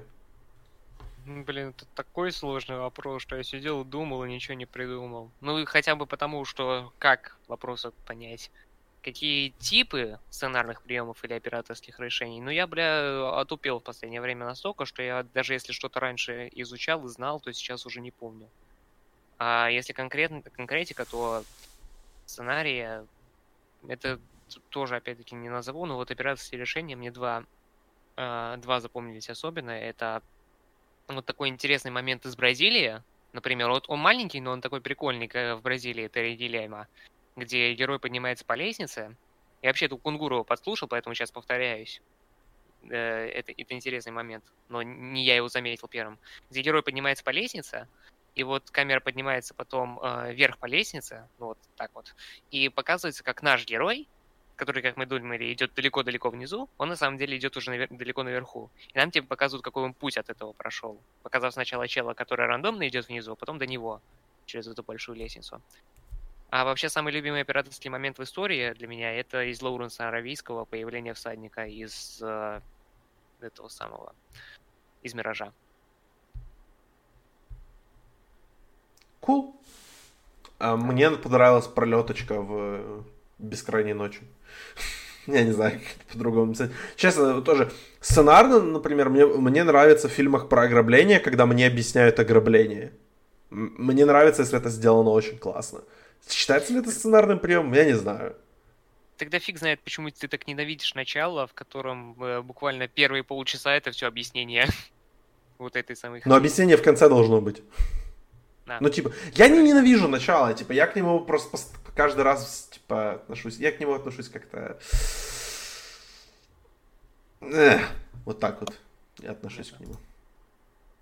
Денис, еще один вопрос. Почему успех Игры Престолов не вдохнов... Э, Чё? Не вдохнул фэнтези новую жизнь и бюджеты. Студии все равно боятся вкладываться в этот жанр. Стоит ли ожидать возрождения качественного фэнтези в виде высокобюджетных сериалов или фильмов? Но у меня вопросы, типа, Денис, ну, «Властелин колец», «Ведьмак», «Дюна» — это что? «Ведьмак» — это кал. Начнем с этого. Продолжим тем, что «Властелин колец» посмотрим, что это такое. Но ты, ну, ты, ты видишь вопрос, как бы, вопрос не про качество, ну, да. вопрос про бюджет и про интерес студии фэнтези. Ну, бля, Ведьмак, э, у, у него первый, первый сезон не бюджетный. Что дальше будет еще... Я бы сказал, мы посмотрим, что дальше будет, но я сомневаюсь, что буду смотреть эту... Но Ведьмак существует, потому что контента. Игра Престолов популярная. Угу. Сериал Ведьмак. Как бы вот, не, вот не тоже, игры, на не самом книги, деле. а Я бы не назвал это, это. Это вот именно существует, это хорошее слово. Да. Вот хорошие фильмы живут, а вот Ведьмак, он существует. Да, абсолютно. Да. Властелин колец, да, посмотрим, но опять же, Amazon не дал бы 200 миллионов долларов на Властелин колец, если бы они не хотели свою игру престолов. И то же самое, там, Warner Brothers не дали бы Дани Вильневу, сколько денег они ему дали на съемок двух фильмов про Дюну, если бы они не хотели свою игру престолов. Вот и все. По-моему, тут, тут все просто, и студии пытаются найти свою игру престолов. Мне кажется, как всегда все делается в Голливуде, они все делают через жопу, Потому что они думают, что новая Игра Престолов это просто новая фэнтези. А как бы новая Игра Престолов это не просто взять как бы то же, что работает, скопировать и сделать снова. То есть это немножко не так работает, но опять же. Экзекутивы в Голливуде проебут миллиард долларов и потом только это поймут и скажут, ну все, фэнтези, ребят, не работает следующий сериал там какой-то популярный будет, я не знаю, вестерн, и начнутся вестерны снимать, все будут вестерны снимать. А потом будет какой-то фильм, который соберет там 3 миллиарда долларов, и это будет, я не знаю, sci-fi. Все sci-fi начнут снимать. То есть, типа, это... Люди просто в Голливуде очень, очень медленно реагируют на какие-то трендовые вещи. Что лучше, дорогая страховка или знакомство? И Тимур сразу же дополняет, дорогая страховка не выдернет из тебя, для тебя лучшего специалиста из отпуска. Да, я просил людей задать вопросы не только про кино, вот пришли вопросы по жизни. Э, ребят, я ответил очень просто на этот вопрос. Если ты живешь в Америке, лучше дорогая страховка. Если ты живешь в России или в Украине, лучше э, знакомство. Имеет смысл. Просто потому, что у нас нет как таковой системы страхования медицинского, как бы общей. Ты, может, какой, может там в каких-то сетях частных клиник есть какая-то своя там страхов, страховка, но прям вот массовая по всей стране, такая вот, как в Америке, такого у нас нет. Даже в Америке там она дырявая, капец. И я сталкивался, ну, то есть у меня вот была ситуация, когда я попал в американскую больницу, по-моему, я уже рассказывал, или в подкасте, или в стриме эту ситуацию, когда меня, я работал в лагере в Америке, это сколько лет назад? Три года назад, четыре года назад? Что? В лагере в Америке, сколько лет назад работал? Два года, нет, три года назад. Это первый год, когда мы встречались. Три года назад было. Не пугай. Короче, да, да, Даша тоже не помнит, и я не помню. В общем, работал в лагере в Америке, меня ужалила э, оса. И у меня на американскую осу возникла внезапная аллерги... Э, аллергическая реакция. У меня нет аллергии как бы на ос наших, вот этих вот славянских ос нету аллергии, а на американских есть. И я просто, мне было плохо, у меня начались галлюцинации, Я пришел в медпункт, говорю, мне плохо, сделайте что-нибудь. И она смотрит, мужик, у тебя лицо опухло. Достает эпинефрин, просто мне в бедро. Вот так вот просто вот это вот движение сделала, как, как, как в фильмах, типа адреналинчиком мне. И говорит, так, у тебя сейчас, по идее, опу- опухоль спадет, но я должна вызвать скорую. Она вызвала скорую, через две минуты приехала скорая. Э, меня там посадили на каталку, люди скопились вокруг меня, типа, о, что там, чувака заби... вожатого забирают на каталке, что там с ним? Просто, нет, не выбежал, не выбежал Брон Строуман с криками I'm not finished with you. Это сейчас шутка для Игоря, если он еще смотрит, это проверка на то, что спит он или нет. Э, да, э, меня отвезли в больницу, меня там взяли кровь, а я полежал в больнице час, пришел врач, сказал, мужик, с тобой все нормально, э, уебывай отсюда. Потом мне э, приходит ко мне бухгалтер через пару недель, говорит, слушай, пришел счет, короче, из больницы, две с половиной тысячи баксов. Я так, типа, и что, мне платить надо за него? Она говорит, нет, у тебя страховка. И все. И, типа... Угу. Вот и все. Круто. Повезло. Мой вопрос дальше это ответ. Окей. Как просрать 7, 7 часов своей жизни и не стать токсиком? Денис, ты можешь объяснить, э, что, что этот вопрос значит? Я не понимаю просто, как бы, к чему это. Э, как дальше пойдем? К чему этот вопрос? Да, ты объясни в чате, а мы, а мы, тебе, а мы тебе ответим на твой вопрос. А, Денис еще один вопрос задает. Как спасти киновселенную DC и стоит ли возрождать киновселенную Снайдера на радость фанатов, чтобы это сделать? И там ответ от Феликса, упаси боже, возрождать киновселенную Снайдера. Блин, да не знаю, вот эти вот фанаты, вот эти, у которых вечная дихотомия, если ты засрал Марвел, э, значит ты DC ёб, и наоборот, это какие-то современные эти самые готы, вот эти вот э, эмо, панки, сука, вот эти вот. вот. Вот просто раньше было, раньше было лучше в этом плане, потому что вот э, в подростках какой-то еще драйв ощущался. Они хотя бы делали вещи, за которые могут забанить на Твиче, если их э, озвучивать. А теперь они просто вот смотрят комиксы и меряются письками. Типа, у, у, у, у кого там писька больше, у Бэтмена или у этого самого, у Железного Человека? Это, это еще, кстати, только мальчиков касается, потому что у девочек сейчас субкультура феминистки. Это, да. А. это совсем другое. Но фиг знает. Как... На этот вопрос нет, наверное, ответ правильный. Но у меня есть на него ответ, не знаю, правильный он или нет. Значит, я, я там пояснил, сейчас я найду ответ, я себе записал. Вот, мне нравится подход... Э, да, вот. Короче, э, как по мне, возродить вселенную DC не, нельзя, потому что они пытаются, попытались вот с Лигой Справедливости, они попытались за три фильма сделать то, что Marvel делали за 10 фильмов или за 20 фильмов. То есть они пытаются сейчас догнать Марвел в том плане, что не делать то же самое, как бы не проходить тот путь, в который прошли Марвел, а просто добраться в ту же точку, где Марвел находится сейчас, и потом уже как бы снимать новое, то есть как бы конкурировать с ними. И пару лет назад было такое сообщение, что они, когда вот были новости, что как бы они закрывают киновселенную Снайдера, что они просто будут делать как бы standalone фильмы. Я считаю, что это отличный подход, потому что ты не сможешь сейчас конкурировать с Marvel. Ты можешь сказать, э, там, условно говоря, не напрямую сказать, но типа как бы показать своими фильмами, что чтобы следить за Марвелом, тебе нужно, ну, типа, посмотреть 25 фильмов. А у нас ты просто включаешь фильм и смотришь. И мы тебе рассказываем просто об отдельную историю. Или если это сиквел фильма, там, условно, это там вот Мэтт Ривз сейчас выпустит Бэтмена, и выйдет Бэтмен 2. То есть это будет э, просто сиквел вот того Бэтмена. Тебе не надо смотреть Бэтмена в Аффлека, Бэтмена в Нолана, Бэтмена в э, Бертона. Просто вот берешь и смотришь этого, Паттинсона. И нормально тебе будет. И вот такой подход, он, мне кажется, будет более привлекательным для э, кинозвезд, которые там точно так же, как и э, с сериалами, они не хотят подписываться там на три сезона, они хотят подписаться на один сезон, сделать 10 эпизодов и свалить. И точно так же с фильмом. Они хотят прийти, снять один фильм и свалить. Если он соберет кучу бабла, с ним, им придут, им дадут в два раза больше денег, и они снимут вторую часть. Все, снимутся во вторую часть. То есть просто делайте хорошие стендалон фильмы, не надо пытаться сделать киновселенную, просто ну у вас не получается. Но вы ну, ну, ну, ну не можете вы, ну, ну все, вы опоздали. Попробуйте снять там хорошего одного Бэтмена, снимите нормальный фильм про Супермена, снимите нормальный фильм там про, ну, ну про Аквамена с горем пополам есть нормальный фильм.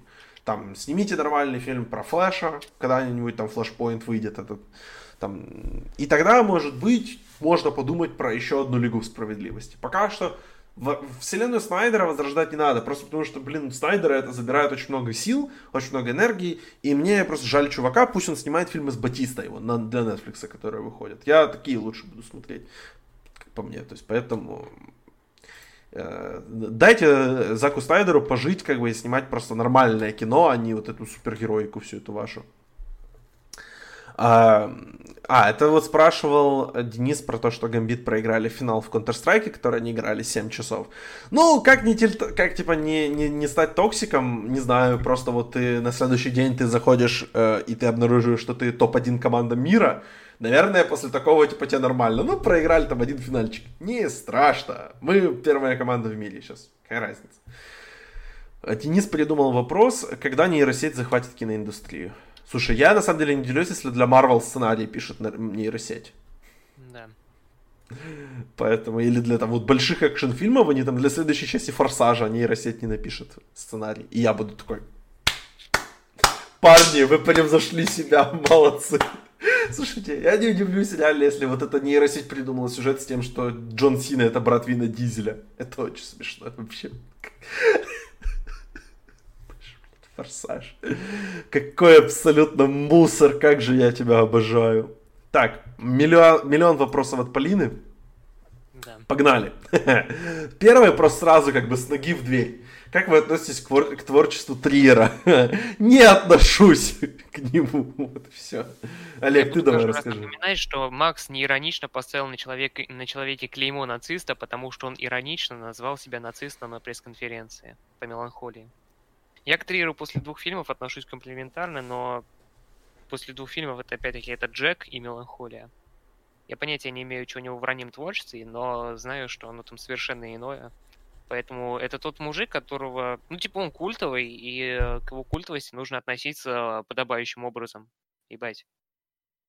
Не, типа, не, не типа стройте себя какого-то такого, о, бля, я самое, буду, буду делать выводы, которые никому не понравятся, про режиссера, который всем нравится, или что-то типа такого. И вот это вот все.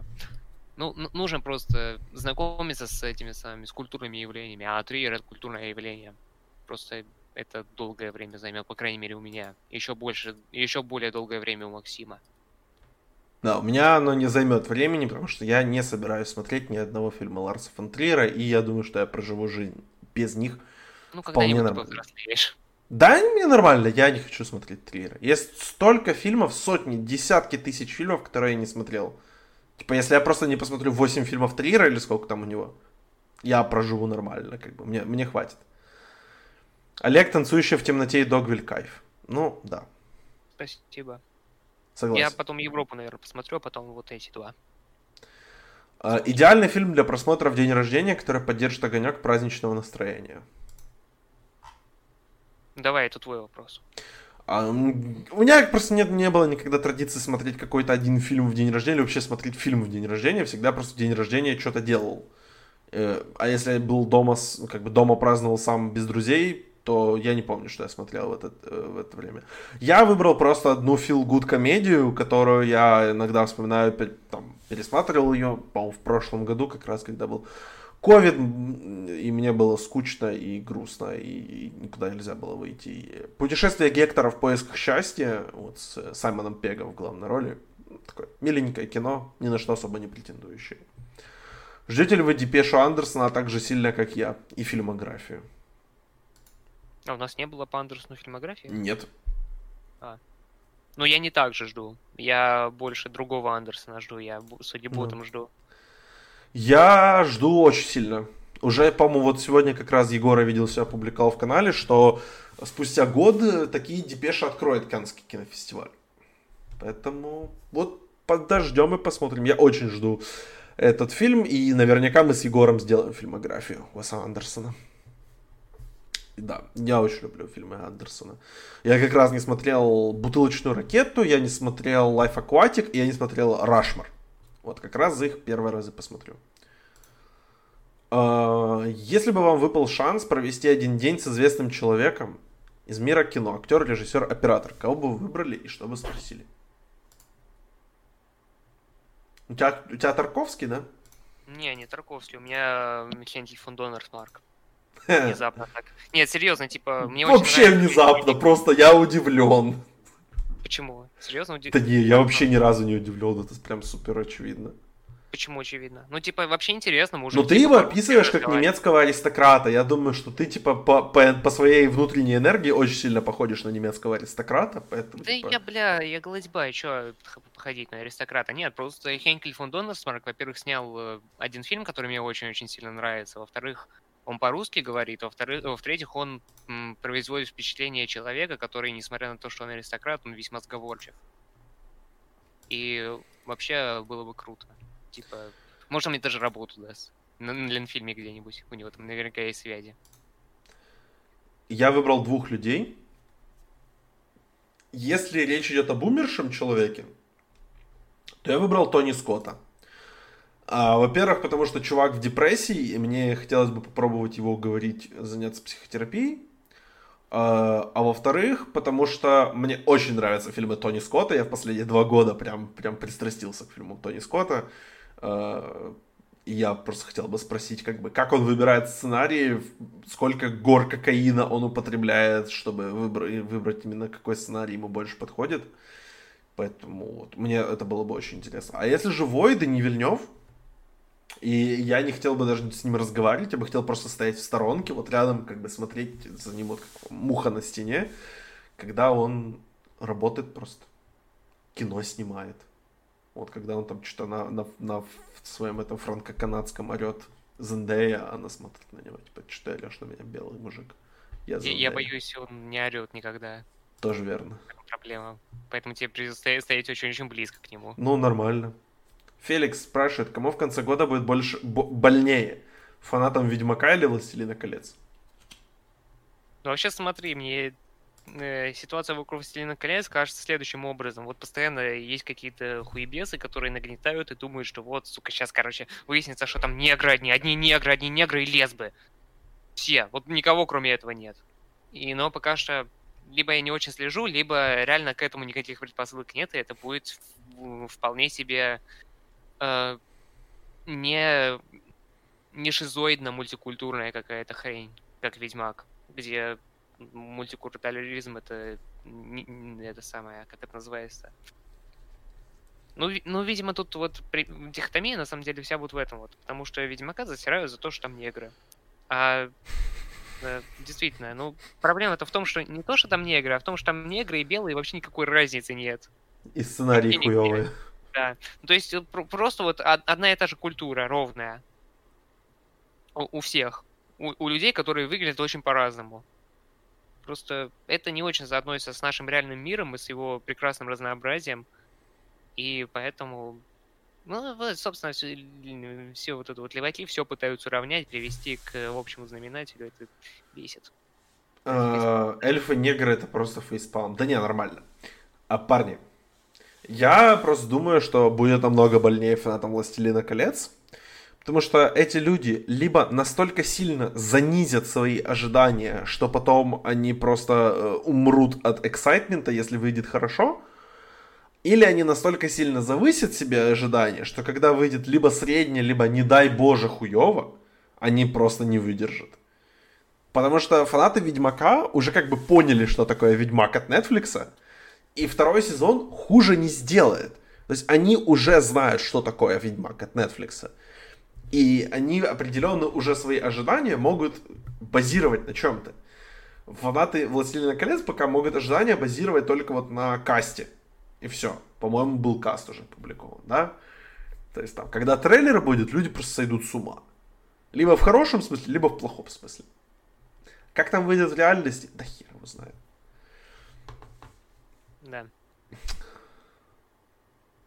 Олег, мы вместе смотрели Мар- Марго, Марго Мартиндейл, Character Actress, э, Fugitive on the Run, да? Угу. Угу, окей. А, так, следующий вопрос у нас от Лидии. Какой фильм вы хотели бы, чтобы старшие, друзья или родственники показали вам, будь вы ребенком, слэш, подростком?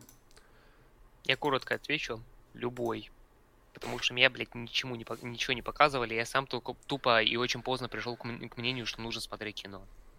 Это был очень сильный проеб, потому что сейчас я немножко комплексую своей незасмотренности, не насмотренности.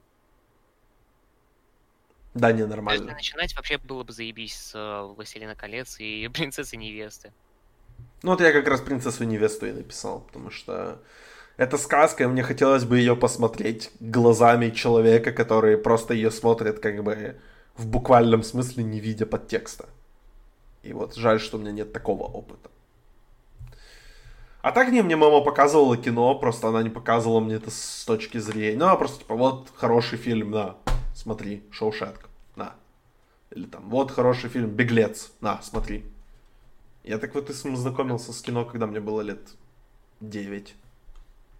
А потом где-то лет в 12, когда я рестлинг начал смотреть, начал понимать по-английски, я сам уже стал как понимать, что я хочу смотреть. Как-то так. Так, и у нас последний блок вопросов. Завершаем вопросами. Алексей Ревазишвили, он написал нам их аж 13. Они там разной степени глубины, поэтому на некоторые мы будем отвечать очень коротко, на некоторые мы будем отвечать очень объемно. Поэтому давайте объемненько. Поговорим немного о любимых актерах, актрисах, топах, любимых ролях. Делите ли вы актеров на поколение киноэпохи? Нет?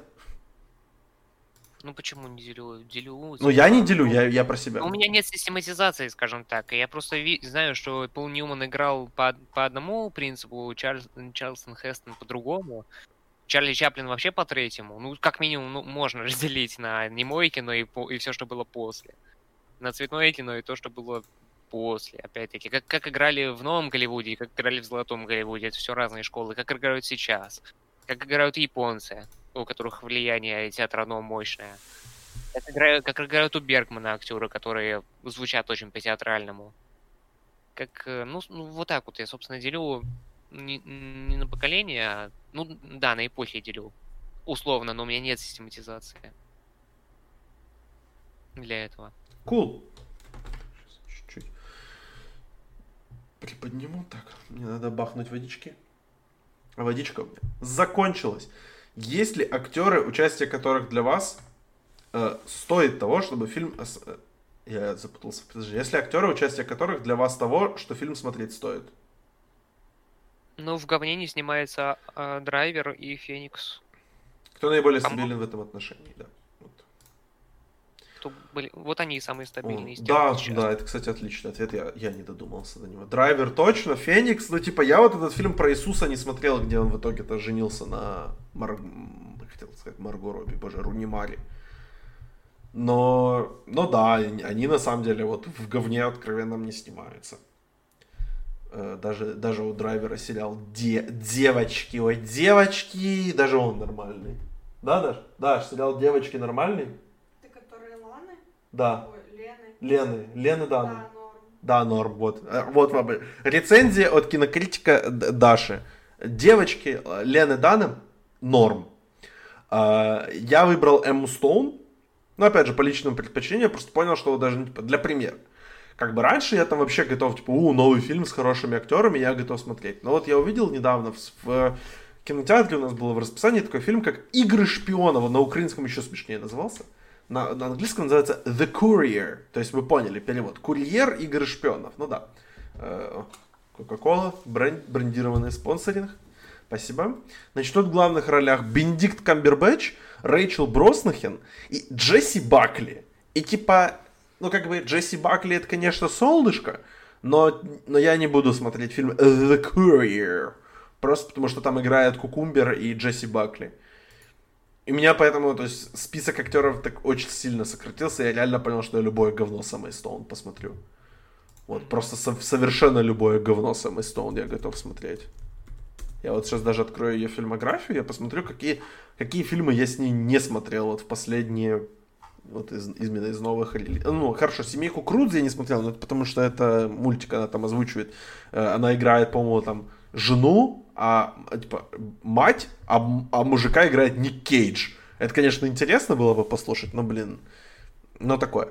То есть я смотрел Zombieland 2, говнище полное, ну типа я смотрел. Я, а, а, я Алоху не смотрел. Вот, вот что я не посмотрел у нее, где она играет э, эту, а, как, как ее, как это называется-то? А, персонажа с Гавайев. Гав, гавайка? Г, гавайянка? Я не знаю, как это сказать. Гавайец. Вот она играет гавайца. Э, и типа она вообще не... она, она белая, ребята. То есть, блин, Кэмерон Кроу просто, парни, нужно взять кого-то из Гавайев, давайте возьмем белую Эмму Стоун. Как вот. Ну, то есть нормальная, отличная работа. Кэмерон Кроу, great job. Но вот я его не смотрел. В остальном я реально смотрю практически все самое Стоун. Даже Круэллу я посмотрю. И, может, даже мы подкаст сделаем. Вот хотите, хотите говнище, хотите, чтобы я побомбил, вот, вот, я там буду, э, скажу за подкаст фразу Эмма Стоун, зачем ты снимаешься в этом дерьме раз 10. Можете просто принимать ставочки, total over-under на то, сколько раз я скажу эту фразу.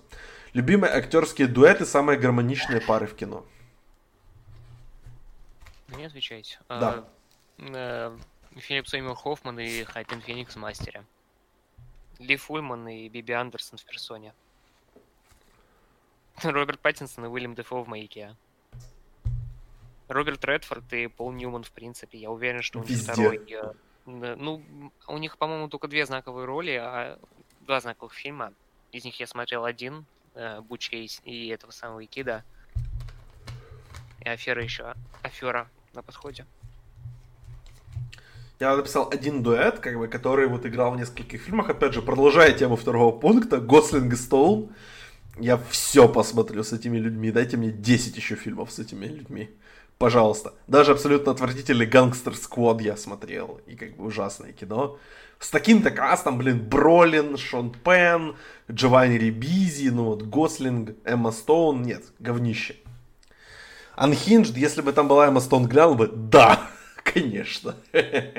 Если бы она была в роли Рассела Кроу, конечно, не в роли той женщины, которая там играет на фильме. Нет, если она в роли Рассела Кроу, она такая жирная, с бородой, и она просто, я не знаю, о чем этот фильм, я знаю только, что там Рассел Кроу жирный с бородой, и он там кого-то убивает. Вот, я бы его посмотрел, да. Дуэт героя против злодея. Хм. Ну, на самом деле, Кейдж и Траволта из э, «Без лица» самое быстрое. Э, Аль Пачино, ну, схватка опять. Пачино Де Ну, Ниро, вот, да. Пачино Де Ниро. Брандо и Шин из «Апокалипсис сегодня». Чё бы нет. Чё бы Еще не- хорошая Кения, ну, ой, Кения, блядь. Хорошая Кения, я говорю. Хорошая химия между этим самым Де Льюисом и Полом Дана в нефти. Да. А, поехали по порядочку. Как относитесь к следующим актерам? Лора Лини, Кто это?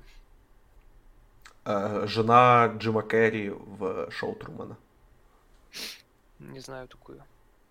Окей. Э, Я отношусь к ней очень хорошо. И э, Алексей еще нас попросил парой слов о каждом, если можно, по, по три любимые лучшие роли. Значит, я выписал не для всех три, ну вот для Лоры Лини я выписал э, сериал Big C про рак. Я По-моему, там большая буква R называется на русском. А, Реальная любовь и Озарк. Но, в принципе, вот шоу Трумана можно сюда добавить, потому что у него там достаточно маленькая роль. А, Александр Скарсгард. После Норсмана скажу. Вы, кстати, знали, что в Норсмане он сыграет э, вдох- э, персонажа исторического или полуисторического, мифического, который вдохновил э, Шекспира на написание Гамлета. Во, Прикольно. очень круто. Очень жду этот фильм. Мне не нравится Александр Скарсгард. Я его вчера, вот когда был на тусовке, увидел в клипе на песню «Папарацци» и был очень сильно удивлен этому. Леди Гаги, то есть. А, любимых ролей нету. Я его видел в Тарзане, но это нет, это просто нет. Сандра Буллок? Это та, которая из гравитации. Да. По-моему, только там и видел. А, Я к ней отношусь достаточно нейтрально. У нее вот последние лет 10 после Оскара, скажем так, ну совсем как-то с выбором фильмов такое. Ну вот кроме гравитации, ну совсем как-то слабенько. Вот этот вот про Бёрд, про что-то там было, как бы там, где она слепая. Бокс, ну это вообще, типа, ребята. Стыдно. Любимые роли, э, где оно мне тут написано? Скорость э, и э, этот, романтическая комедия с Хью Грантом Two Week Notice. Я не помню, как она на русском называется. Ну, в общем, вот. Она. А, Микки Рурк. Микки Рурк, ну, по-моему, я у него рестлера смотрел, «Сердце ангела». Оба фильма охерительные, в обоих Микки Рурк охерителен. Еще его охерительно Малик вырезал из тонкой красной линии. И там можно найти в интернете Тену, где он вырезанный. Там она мне очень... Она такая вайбами тамбовского деда отдает. Очень круто. А, я отношусь к Микки Рурку абсолютно нейтрально. Опять же, Сердце Ангела и Рестлер, да, нравятся. Вот две роли, которые мне у него нравятся. Рестлер охуенный. Сердце Ангела чуть похуже. А, Ума Турман. Да, она что-то делала, кроме как э, запустила, собственно, серию убийств Джека в этом самом.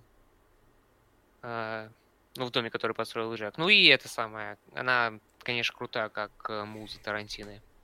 Это да. все. Я, я только поэтому ее и знаю. Ну, вот убить Билла и Гатака. Мне больше ничего не приходит в голову. Ну, типа, криминальное чтиво. А, госп... боже, я забыл ее вообще в криминальном чтиве. Угу. Стыдоба. Надо... Я об этом... смотрел. Да-да-да, да. я об этом и сказал. Про Джека. Да. Но она там такая, она коротенькая роль. Ну, правда, классная очень. Бенисио Дель Торо? Бенисио Дель Торо, по-моему, самый охерительный среди всех здесь. Потому что он... Э, да. Он, во-первых, Алехандро из «Убийцы». Это очень круто. Во-вторых, 21 грамм, э, самым нами недооцененным, я уверен, в фильме э, Иньяриту. У него самая мощная там роль, по-моему. Да. Э, Винисио Дель Торо. Вот э, я вот просто говорю об этом, э, но я не, не это самое, не подготовился к этому вопросу, к сожалению. А, Ты ответил просто ровно то, что я себе подготовил как раз, поэтому отлично. Я только добавлю третью роль. Это обыкновенные подозреваемые.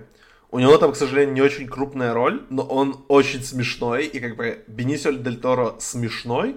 Это вообще как бы что-то новое. Да, я «Трафик» не смотрел, за который он Оскар, собственно, получил. Но вот, вот эти три я бы точно выделил. Дель Торо классный мужик. И Просто когда актер. Бенисио Дель Торо вспоминают э, где-то, я вспоминаю его историю про то, как он э, э, всех своих друзей созвал на просмотр фильма Сакурова. Мать и сын, по-моему. Я не помню, откуда эта история была, может, я даже сам Сакуров рассказывал, но там суть в том, что там где-то значительная доля людей ушла с сеанса, который он сам для них, для своих друзей организовал, а он после этого говорит, а теперь я знаю, кто мои настоящие друзья. Это прикольно. Да, так и есть. Двигаемся дальше. Кирк или Майкл, кто более талантливый и влиятельный в своей эпохе? И поговорим об дальших актерских династиях.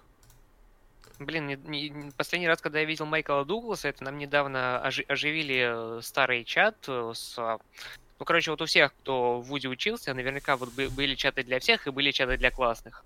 Я вот был в чате для, для классных. И этот чат до сих пор иногда живет. И там э, недавно скинули прикол про, э, про правильное резюме. Там типа должность на этого самого, должность генерального директора. И там стоит фотка Майкла Дугласа из э, Уолл-стрит такой. И у него какая-то фамилия еще смешная, типа Василий Холодный или что-то типа такого. Вот это вот мне пока что это лучшая его роль в моей памяти, потому что другого я не смотрел. А Кирк? у Кирка был Спартак, который, который коммунистский.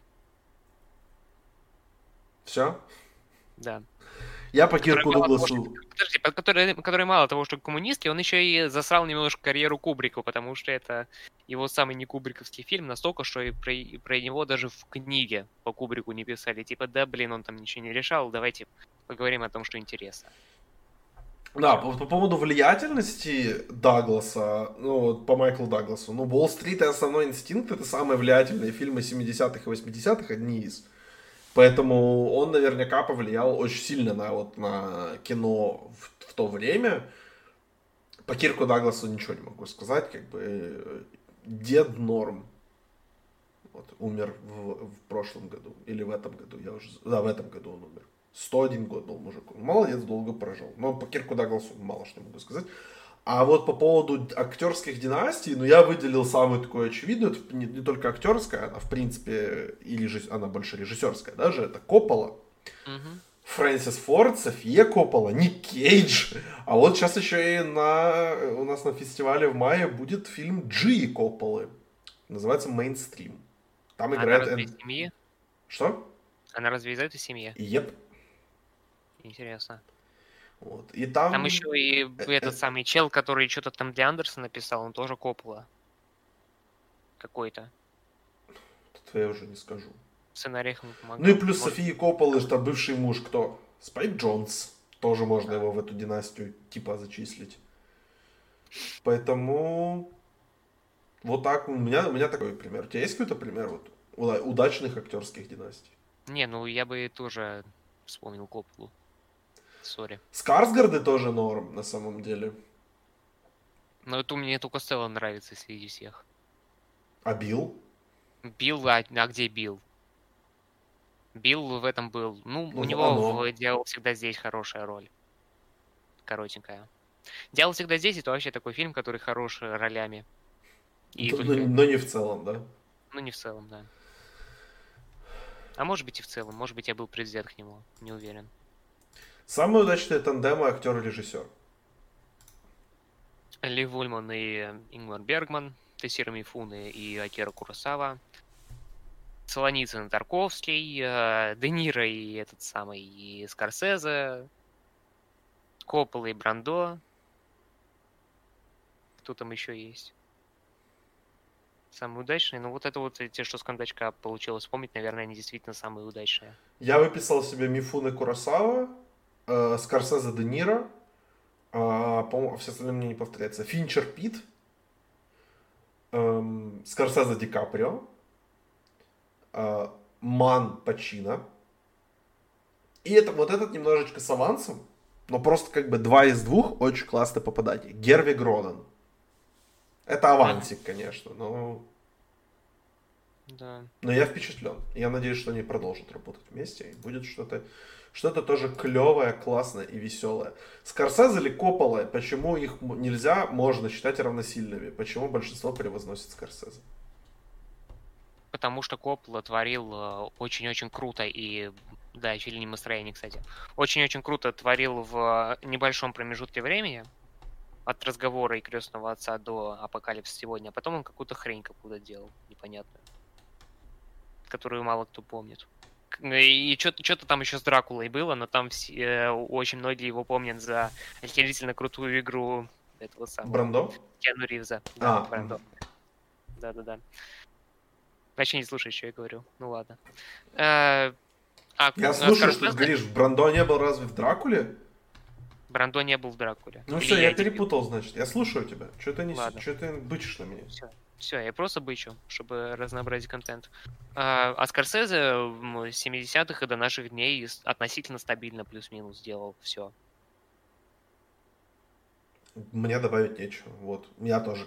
Волюм. у То есть, возможно, верха лучше у Копполы, но у Скорсезе просто объем больше. Бьернс тут Бергмана, да, тоже классно. У него там самая крутая роль э, среди всей э, этой самой седьмой печати. Да. Ну, Макс фон Сюдов там тоже горячий. Да. Как относитесь к жанру вестерн? Есть любимые фильмы? Можно в будущем посвятить отдельный подкаст.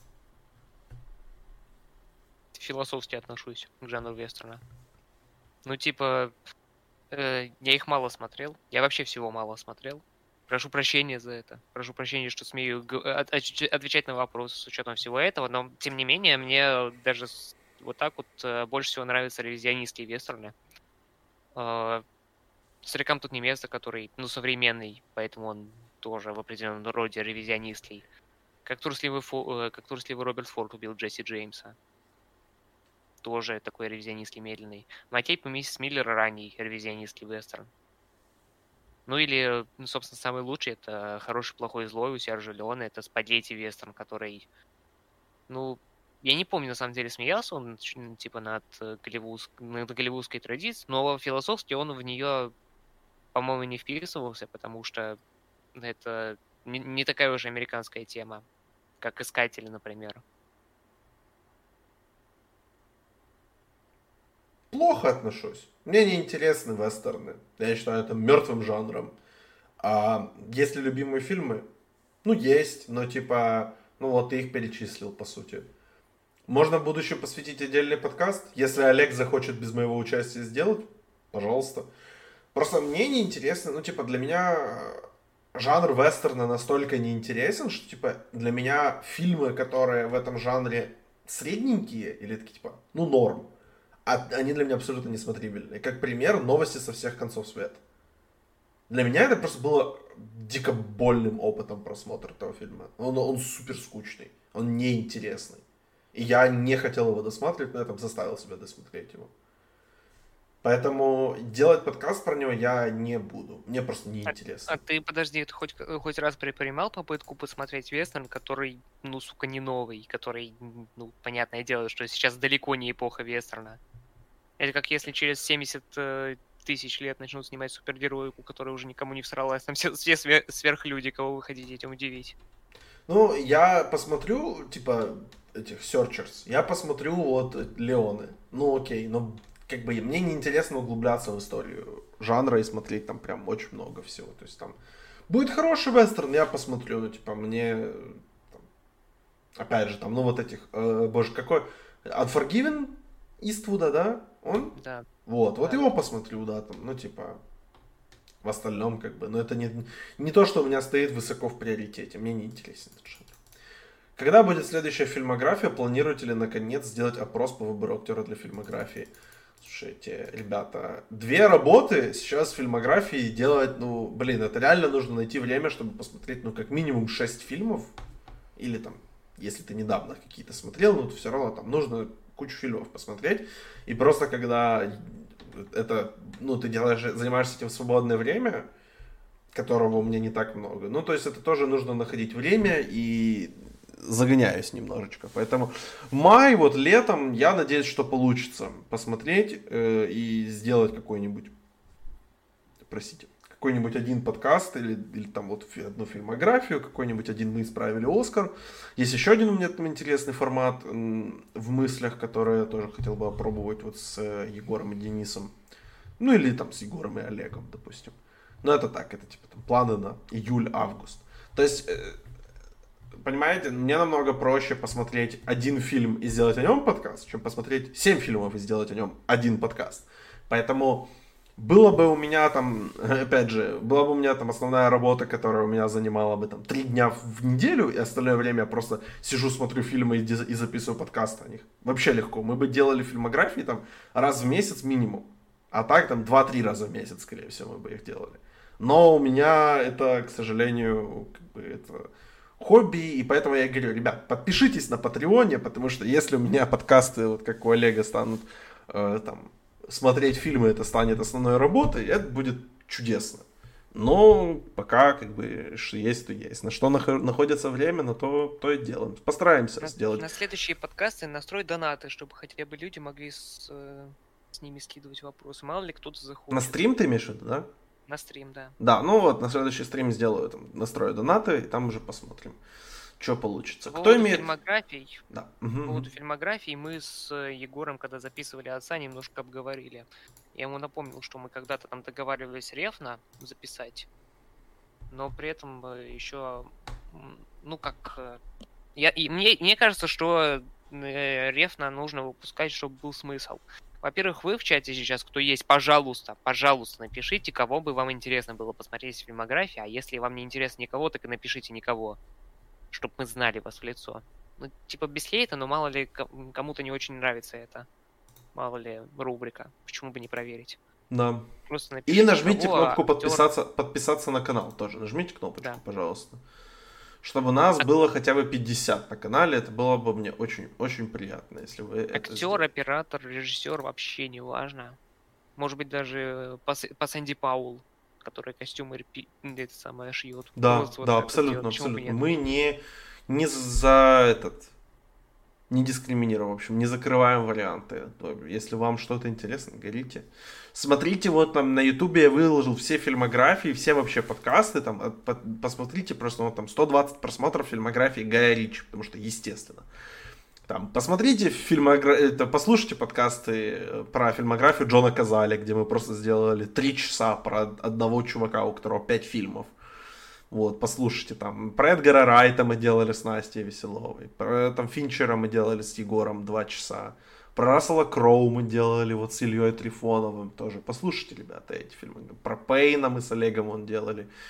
Так что, ребят, ваши, ваши клики, ваши прослушивания нам помогают тоже. И поэтому советуйте друзьям, делитесь подкастом, потому что нужно, нужно двигаться и как-то как развиваться. Мы там тоже, я стараюсь вот, делать что, что в моих силах. Но ПТА, ПТА, ну, он Соги ботом будет, наверное, ПТА мы сделаем. Магнолия, кстати, Магнолию, по-моему, мы для патронов и делали Магнолию, да? Я mm-hmm. уже забыл. Да. Да, Магнолия была для патронов, ребят. Поэтому вот подпишитесь на Patreon, у нас там получасовой, там часовой подкаст, из них полчаса про Магнолию. Вот послушайте там, пожалуйста, потому что... Хочу Пита, много фильмов вы так обсуждали, так что не так много и осталось. Да, вот Пита мы обсуждали в чате, что в принципе принципе, Брэда Питта можно было бы сделать из тех фильмов, которые не обсуждались в подкастах. Потому что там как раз наберется штук 7, и вполне их можно обсудить. То есть там тот же Бенджамин Баттон трехчасовой уже в подкасте про Финчера есть. Так что идите послушайте. Бенджамин Баттон хороший фильм, ребят. Его хейтят некоторые там поклонники Финчера, но он классный, мне понравился. Угу. Кубрик, ну, Кубрик, я не дорос еще до фильмографии Кубрика. ПТА я сказал, да, плиз анонсировать бы, типа, будет АХЗ, когда будет или когда. Это, это, это о чем? Типа, про фильмографии? Ну, если мы сделаем, ну, как бы там будет опросик, наверняка мы там приурочим тоже к чему-то. То есть, если там, допустим, вот с Уэсом Андерсоном такая тема, вот когда будет выходить, Депеша мы наверняка сделаем фильмографию Уэса Андерсона, потому что, во-первых, я там смотрел большинство фильмов, мне там надо будет парочку освежить в памяти и посмотреть три, которые я не видел. То есть такое, например, мне проще будет делать. Если что-то там, типа, допустим, вы попросите фильмографию, там, я не знаю, опять что, Федерико Феллини. Ну, типа, мне нужно тогда сесть и просто все фильмы Феллини смотреть. И я, понятное дело, этого делать не буду, у меня сейчас просто нет, ну, нет времени на это, к сожалению. Ханеке, Линч Ханеке, мы тоже кучу фильмов Ханеке мы уже обсуждали. Э, по-моему, часть из них на Патреоне, часть из них на основной ленте. Белая, белая лента точно на основной ленте. Это третий подкаст Мувихаба. Третий в истории. Я показываю цифру 2, но третий он. Три. Вот.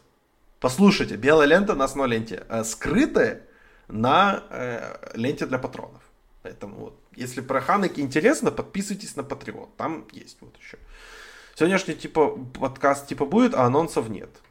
Каких анонсов нет? Ну, типа, Феликс, я говорил в последних, под, а, в последнем подкасте, а, просто вчера вышел.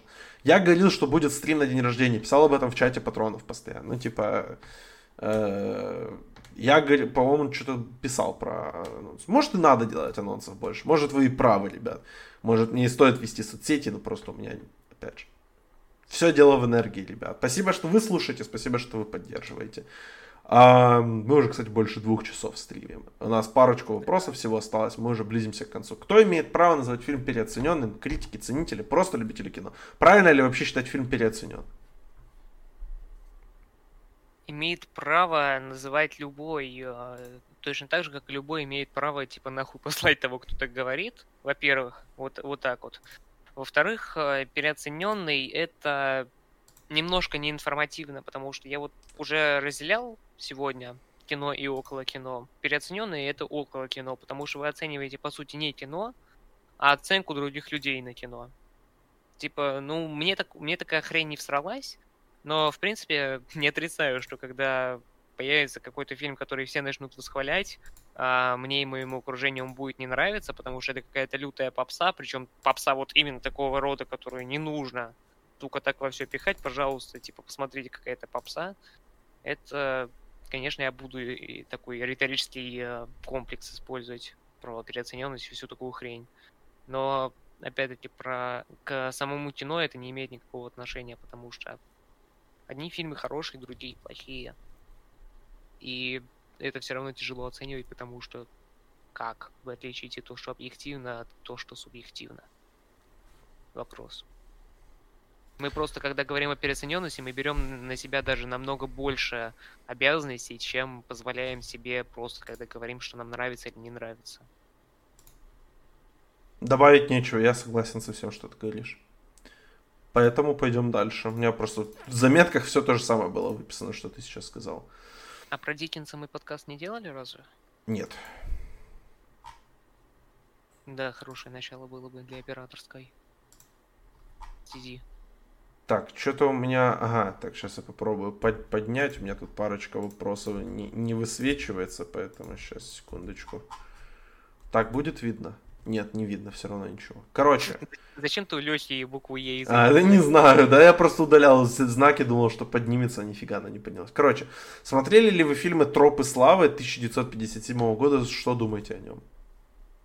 «Тропы славы» отличный антивоенный фильм, который при этом э, типа вот не в духе «А, война, и умерли на войне, как плохо, война это смерть». А, а на войне как на войне? Нет, он э, вот именно юридическая драма на войне, которая показывает, как э, карьеристы, вот эти вот сраные военные, вот себя ведут, то есть как они торгуют э, людскими жизнями просто для того, чтобы себя поднимать. Это тоже такое есть и в тай- этой самой в тайной жизни, блядь. Как это? В тонкой красной линии самый, самый классный персонаж оттуда полковник Тол в исполнении этого самого Ника Нолти. У него примерно, та же, примерно тот же самый смысл в его линии что он по головам своих солдатов э, поднимается на вершину воинской славы. Но Тропы славы примечательны тем, что там, во-первых, режиссура Кубрика, режиссура Кубрика это всегда на высоте. Во-вторых, э, это юридический военный фильм, что относительная редкость. И этим он ценен. Я не смотрел этот фильм. А, смотрели ли фильм «Рискованный бизнес»? Что думаете о нем? Нет. Нет, но очень хочу. Это ранний Круз, а я люблю Круза. Поэтому я хочу посмотреть. Последнего вопроса не будет видно на экране, потому что я не придумал, как его показать. А может, типа, я сделаю вот... Не, ой, не то я делаю. Сейчас. Вот так. Да, есть. Смотрели ли вы фильм «Роковое влечение»? Что думаете о нем? Нет. У меня есть история по, по поводу этого фильма, очень косвенно с ним связанная, но я Максу расскажу отдельно. Потому что... На стриме не хочешь? Нет, э, вы кринж словите. А почему я не словлю, а, а зрители Потому словят? Потому что ты в теме. Ты в теме. В теме какой? Потом скажу. Uh, да, роковое влечение это у нас с Олегом друг к другу, друзья. На этом мы наш стримчик завершаем. Спасибо всем, кто смотрел от начала до конца. Спасибо, если вы посмотрели 10 минут. Спасибо, если вы подключились в самом-самом конце. Мы ответили на все ваши вопросы. Я уже устал, пойду отдыхать, уже 9 вечера, у меня все еще день рождения. Ребят, спасибо всем за поздравления. Олег, спасибо за стримчанский, хорошо, что тебя было Ребят, слышно. Ребят, парень герой, он в свой день рождения на вас время потратил, а вас тут было всего 12-15. Типа, Я надеюсь, что просто в записи люди хотят посмотреть, не хотят терять ничего, или там заняты прямо сейчас, обсуждают там то, что Ламаркус Олдрич карьеру закончил, или что Гамбит проигрывает Virtus.pro в доте. Я думаю, что людям есть чем заняться, как и мне есть чем заняться. Но людям также и хочется э, посмотреть этот запись, записи. Это обязательно можно будет сделать на, э, как бы на подкастик уже будет у нас на ленте завтра утром в формате аудио на ютубе, он уже вот прям есть, плюс эксклюзивные 20 минут, как мы с Олегом пытаемся понять, как сделать так, чтобы Олега было слышно. Э, это чисто для вас, ребята, вот для ютубовских, поэтому да, спасибо, что смотрели, спасибо, что слушали, друзья как проиграть квартиру на ставках на Оскар уже на следующей неделе, а потом и сам Оскар, который я уже узнал. Все, друзья, всем спасибо, всем пока. А- пока.